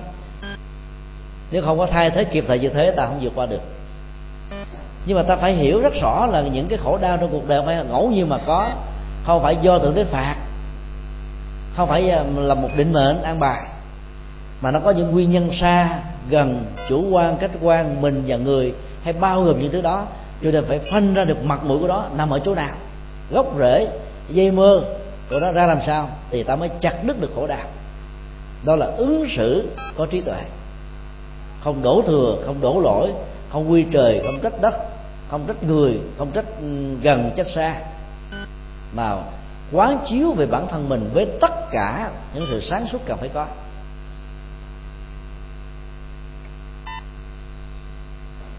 Nếu ta phân tích vấn đề niệm phật là để thiết lập cái sự an định của tâm, rũ bỏ và buông thư, thì cái căng thẳng và những sức ép ở trong đời sống xã hội, hiện đại hóa, toàn cầu hóa, kinh tế hóa đó, nó không làm thương tổn đời sống của chúng ta. Cái rất là khoa học. Và nó không có gì là mê tín, không có gì là gì đó còn ta cứ cường điệu lên là cứ niệm phật là mọi thứ khổ đau sẽ hết. Nếu thực sự là như thế, có lẽ là đức phật không phải mất đến 49 năm. Thuyết giảng trên 300 hội với trên 300 ngàn bài kinh khác nhau để trị liệu những cái chứng bệnh khổ đau của con người rồi lúc phải ứng dụng hai, ba bài kinh để trị một chứng bệnh tâm lý. Mới hết. Giống như uống thuốc mà, phải uống phối hợp, hỗ trợ. Do đó, không học, không nghiên cứu kinh điển đến đây đến chốn thì ta tu rất là chậm. Nó đi lòng vòng, đi lòng vòng rồi không tới đâu như vậy, việc đọc kinh bằng tiếng việt để hiểu thẩm thấu dẫn đến việc hành trì đúng thì ta có trí huệ rất là nhanh. Do đó đừng có sợ là tôi đến với đạo phật quá muộn. Ở cái tuổi ngũ tuần, lục tuần, thất tuần. Mà đến đúng bằng nhãn quan trí tuệ. Trong vòng một, hai năm ta thấy con người mình nó khác liền. Sáng suốt, minh mẫn, vượt qua khổ đau. Trong tay ương tật ách ta không có đập đầu dập đất, khổ lao, khóc, lóc than, thở, bế tắc và mình thấy rất là thản nhiên. Vì có làm những thái độ tiêu cực như thế, khổ đau cũng đã diễn ra rồi. Và nó làm cho khổ đau ngày càng nghiêm trọng hơn. Cho nên người tu học Phật bằng trí tuệ đó, hay là với thành quả, những nỗ lực chân chính của mình, còn kết quả đến đâu là chuyện tùy duyên, đừng quá bận tâm. Để chúng ta còn có cái tâm tâm lực đầu tư một cái khác. Thì tối ngày cứ lãng quẩn, lẳng quẩn ở trong những cái thất bại đã qua thì ta không còn thời gian cho những việc quan trọng hơn ở hiện tại.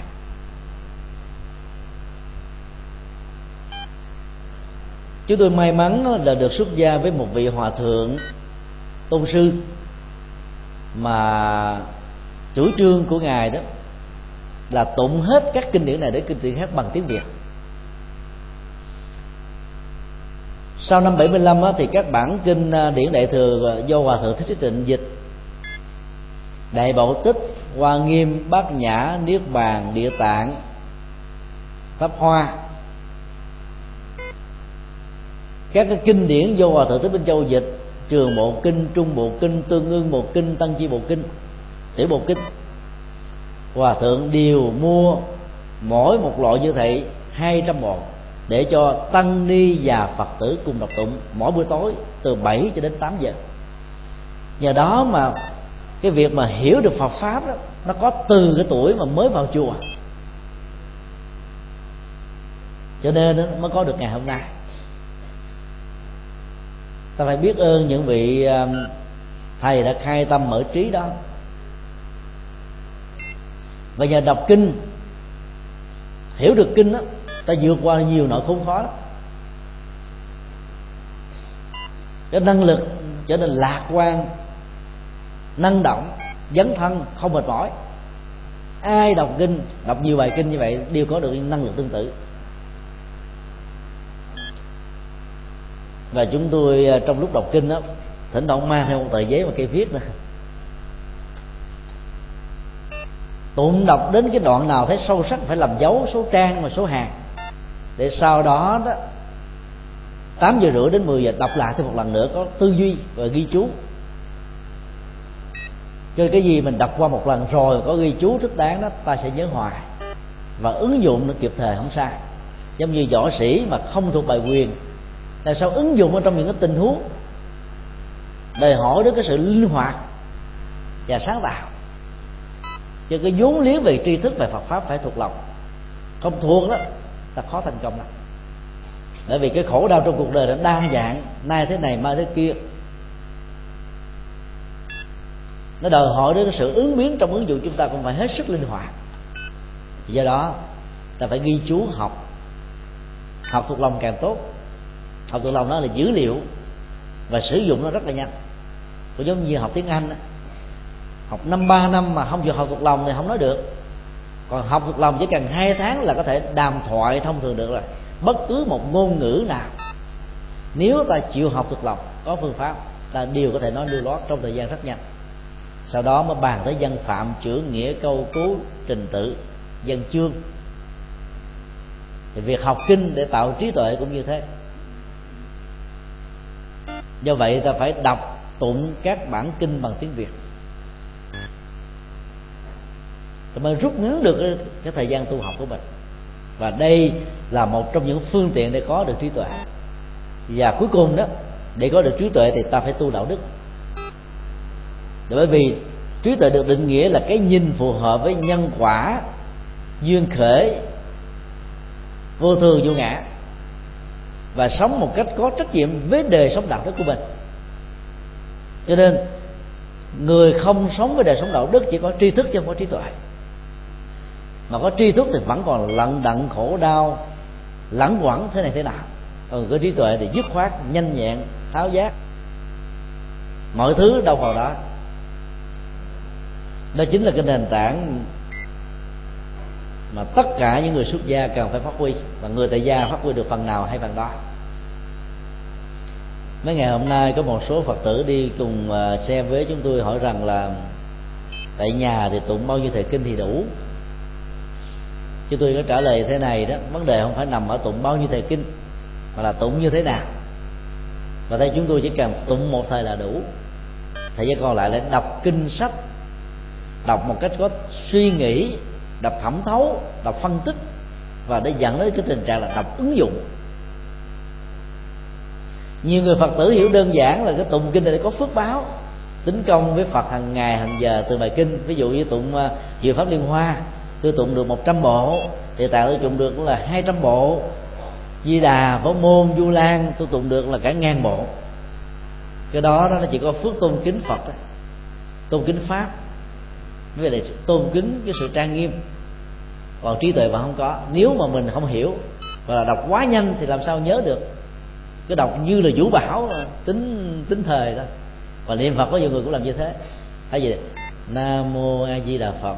Chậm rãi, nhẹ nhàng, thư thái để chánh niệm tỉnh thức có thể đi theo dõi song hành. Thì có người liên tục luôn.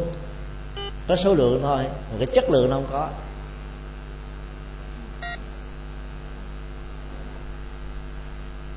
Do đó phải đọc hiểu hành. Các nghi thức thì thường nó giới hạn trong các bài kinh ờ, thuộc về tịnh độ tông phổ môn di đà du lan địa tạng. Còn những bài kinh khác đó, thì chúng ta không có cơ hội để đọc. Mình đọc là âm hán việt là không hiểu bao nhiêu. Thì đó không có tác dụng. Tu lâu mà mình vẫn không thấy tâm mình nó được ờ, khai thông sáng sủa. Bạn thấy nó rối mù rối mờ vậy. bởi vì chúng ta đọc kinh học kinh chưa có phương pháp, cho nên trí tuệ chưa được khai mở.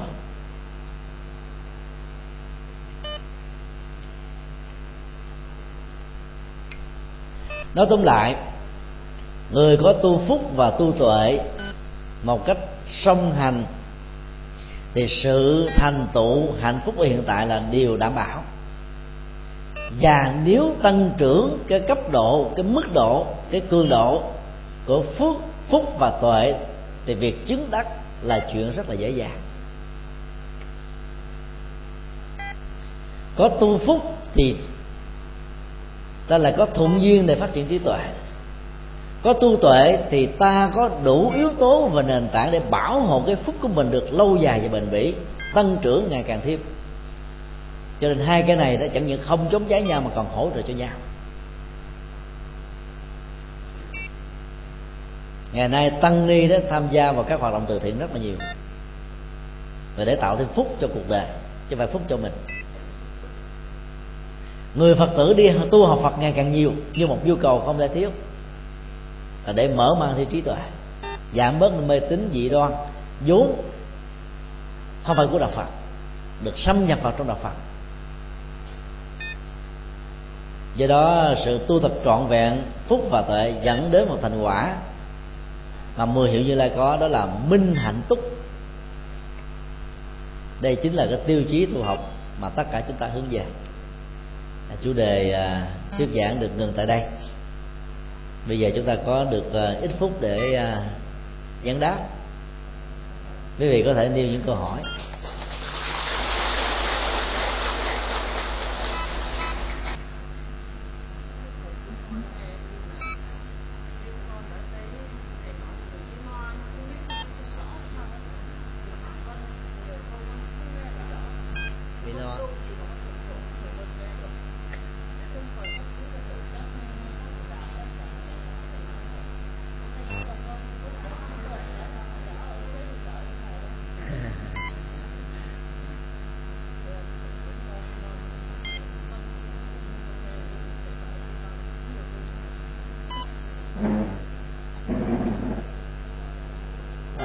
Tử ờ, có thắc mắc gì không? Về đề tài hay là về bất cứ vấn đề nào trong phật pháp?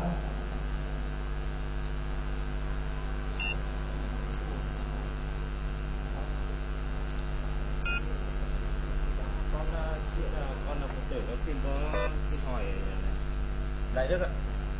Con xin đại đức là cắt nghĩa cho cái câu là nam mô a di đà phật ạ Nam Mô A Di Đà Phật ở trong ờ, dân học, dân gian của Phật giáo Tịnh độ tông đó, việc định nghĩa ờ, sáu chữ hồng danh Nam mô Di Đà Phật có rất nhiều cách. Ở đây chúng tôi không cần phải nhắc đến. Dựa vào ờ, từ nguyên á, nhất là trong kinh A Di Đà, thì chữ A Di Đà Phật nó có hai nghĩa, vô lượng quan và vô lượng thọ vô lượng quan được kinh A Di Đà định nghĩa là hào quang của Đức Phật đó chiếu soi, không bị à, cái ranh giới của địa lý ảnh hưởng và cản trở. Vô lượng thọ là tuổi thọ của ngài kể từ khi thành đạo đó, không có sự kết thúc. Chúng tôi thường nói rằng là các bản kinh à, đại thừa đó phải được hiểu theo hai lớp ý nghĩa. Lớp nghĩa đen chỉ trắng và lớp biểu tượng triết lý. Ánh sáng trong đạo phật tượng trưng cho trí tuệ. Vì ánh sáng nó xóa tan bóng đêm. Và bóng đêm nó nó gắn liền với nỗi sợ hãi, sầu lo, phiền muộn. Và nó là sự hắc ám, si mệ, si si muội. Khổ đau nó đồng hành với cái lòng si của con người. Chỗ nào có lòng si thì chỗ đó có tham, có sân và ngược lại. Như vậy khi ta hiểu có nghĩa bóng của a di đà phật là vô lượng quan thì ta phải thấy rõ là trí tuệ có khả năng soi thấu. Dầu mình không có gặp mắt để nhìn thấy ờ, hành tinh của con người đang sống ngoài hành tinh của chúng ta ta vẫn biết, ta vẫn hiểu cái quy luật nhân quả vận hành nó diễn ra ở những nơi đó như thế nào và trí tuệ ứng xử ở trong đời sống đó, nó làm cho mình vượt qua nỗi khổ niềm đau. Nó không bị giới hạn. Còn vô lượng thọ đó, là kể từ khi mà mình sống cái đời sống đạo đức mà bắt thói chuyển rồi đó, ta sống cái à, tâm linh đó vĩnh hằng. Nó không bị lui sụp nữa. Còn thường nó mình à, nó có cái điểm khởi đầu. Rồi sau đó nó tàn tàn, nó chậm chậm, nó thối thất nó chán nản, thất vọng, bỏ cuộc. Hay trong nam có cái câu á, nhất niên phật tại tiền. Nhị niên phật thanh thiên. Năm đầu thì phật đang còn trước mặt, năm thứ hai bắt đầu mình chán rồi, bớt đi chùa. Năm thứ ba phật bay đầu mất tiêu. Ý muốn nói là cái à, cái cương độ và cái tha thiết về à, việc tu học Phật ở lúc đầu thì nó mãnh liệt, nhưng mà dần dần nó nó giảm đi đó là như là thói quen thôi. Chuyện gì thì cũng vậy, lúc đầu ta háo hức lắm, năng nổ lắm. Về sau đó nó bị chai, nó mất cảm hứng, và do đó ta không còn tinh tấn như ngày xưa. Nam mô là đảnh lễ, là hướng thượng, là quay về, là nương tựa, là đảnh lễ, là cung kính, là kính ngưỡng. Như vậy, nam mô a di đà phật, theo nghĩa đen là kính lại đức phật a di đà đức phật vô lượng quan đức phật vô lượng thọ. Và nghĩa bóng đó, khi mà ta đảnh lễ đức phật a di đà bằng hình tượng được mô tả trong kinh, ta cố gắng làm sao khai thác để đương tựa với cái chất liệu trí tuệ, với cái đường kính vô biên, không bị gián cách. Khi ta đảnh lễ đức phật a di đà ta khai thác cái năng lượng tử thọ trong các mối quan hệ trong đời sống đạo đức. Và trong những cái giá trị cao thượng của cuộc đời đừng cho nó bị chết yểu đi.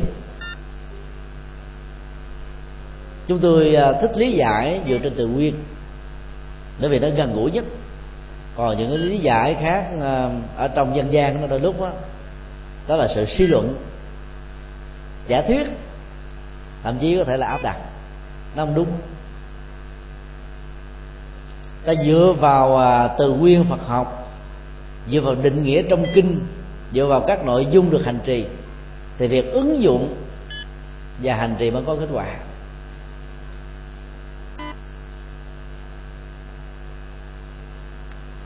Đó là cái cách tiếp cận về à, nội dung à, của chữ nam mô di đà phật. Còn về phương diện hành trì đó tay lần từng tràn hạt với sự chú tâm tỉnh thức duy trì được sự ờ, nhất tâm bất loạn. Tất cả nỗi khổ niềm đau nó vừa xuất hiện nó không có chỗ để bám víu cho nên nó được ừ, giải phóng nhanh. Và trì tụng đó, nó cũng có hai cách tùy theo thói quen và cá tính. Người mà cái tâm loạn động quá nhiều thì người ta có thể sử dụng cái phương pháp niệm trì nhanh như chúng tôi nói khi nãy, nam mô di đà phật, nam mô di đà phật, để cho cái tâm của mình nó không có cái cơ sở nào để nó xen kẽ vào nghĩ đến những chuyện mộng tưởng, điên đảo, vọng niệm. Niệm như là bay, như là chạy, vũ bảo thần tốc, nhanh. Để cho cái tính liên tục được diễn ra và chúng ta dễ dàng tập trung. Còn có người đó thì à, không quay như thế tâm tánh của họ là từ từ, bình thản, nhẹ nhàng, từ tốn thì việc mà niệm trì tụng, danh hiệu nam mô di đà phật cũng chậm rãi đó, nó sẽ dễ giúp cho họ thiết lập được tính tâm, thiết lập được sự định tâm, thiết lập được tuệ tâm. Nhờ đó được an vui. Cho nên nhanh hay chậm là tùy theo.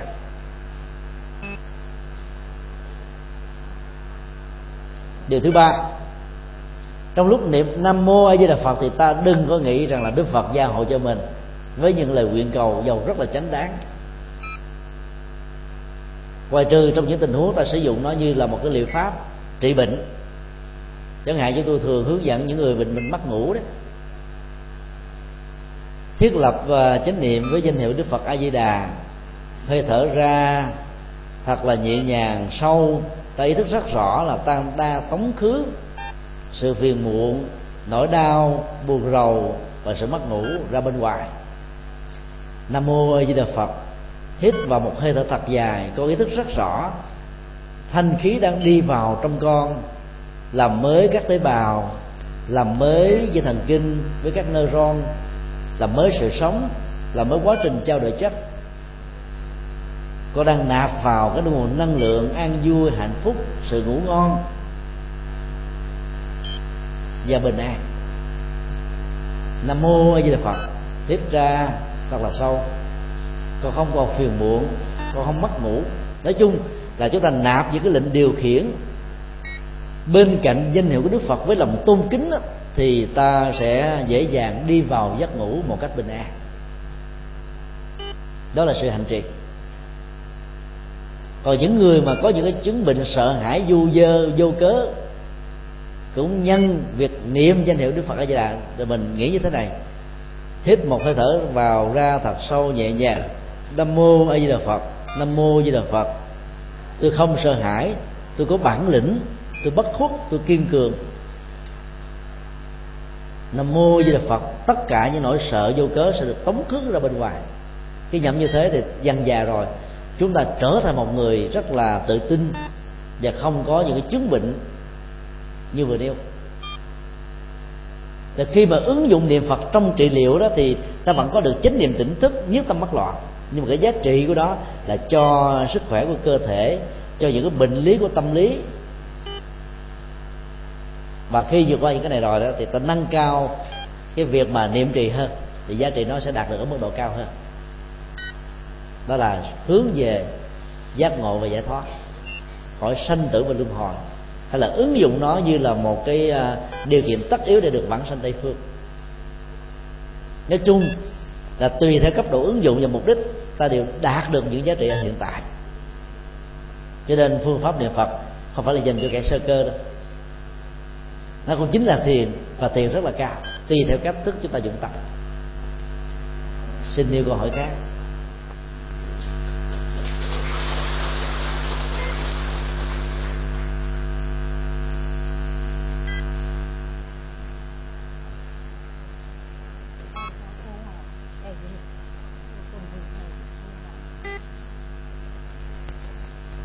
cụ à, đặt câu hỏi nhưng mà ngài không đọc.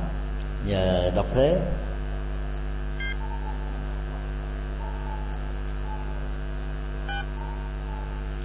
Thưa thầy, cho tôi biết là tôi tự quy cho các con, cho các cháu mà các con cháu không theo ý thì có tội hay không?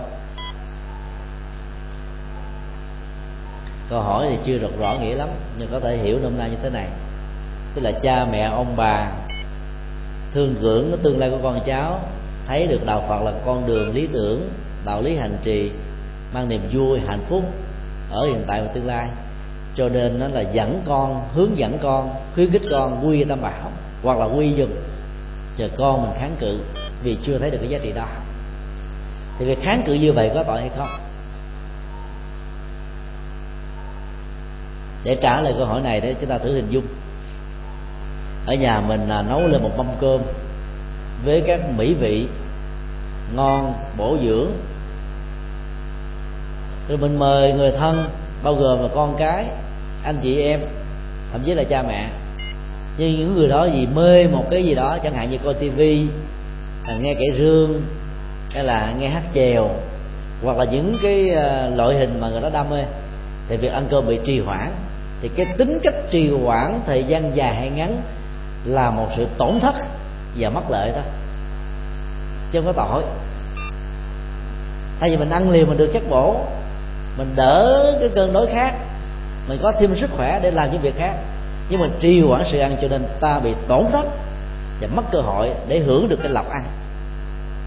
Còn cha mẹ, ông bà hướng dẫn cho con em của mình cái con đường Phật pháp mà chúng kháng cự hoặc chưa thừa nhận đó, thì là mất đi cái cơ hội để được sống bình an và hạnh phúc còn tội đó liên hệ đến những à, việc làm sai với luật pháp, trái với lương tâm, ngược lại với đạo đức, mang lại nỗi khổ niềm đau cho mình, cho người ở hiện tại và tương lai.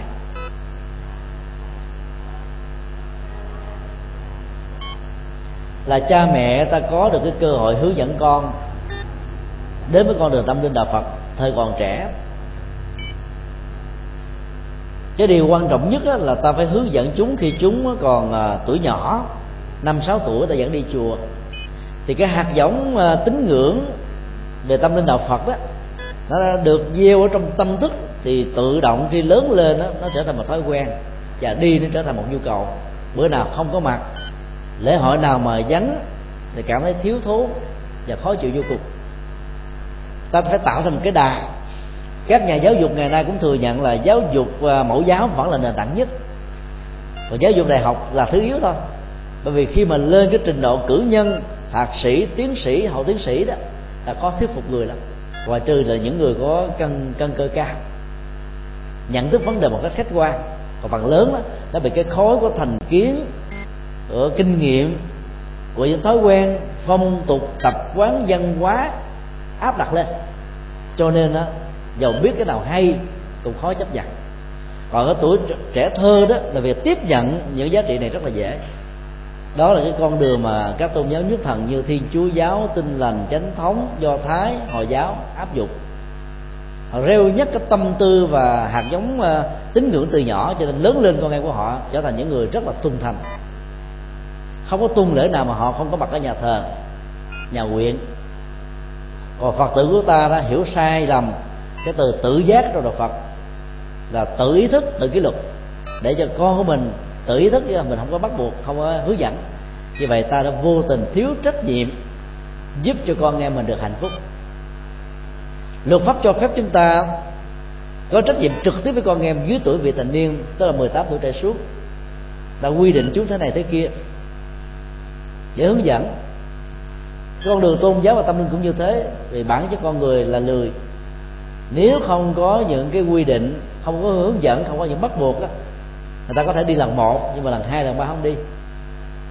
Do đó tuổi trẻ thường lười mà thích tham vui. Nếu không đưa vào quỹ đạo đó thì không có mấy ai đến chùa để có đời sống tâm linh.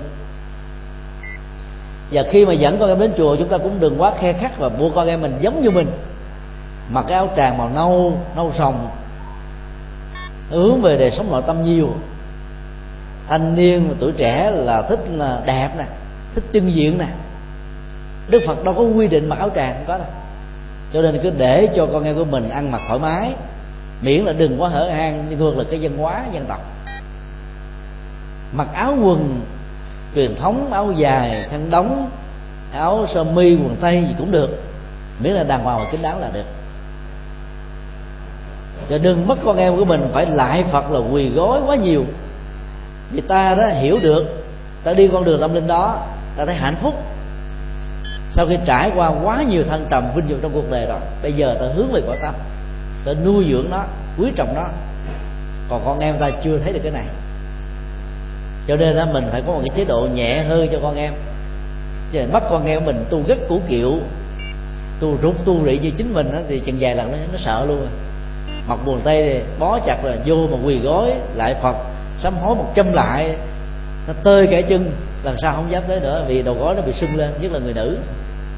Da mỏng do đó hướng dẫn con em muốn thành công thì mình phải biết uh, cái tâm lý lứa tuổi.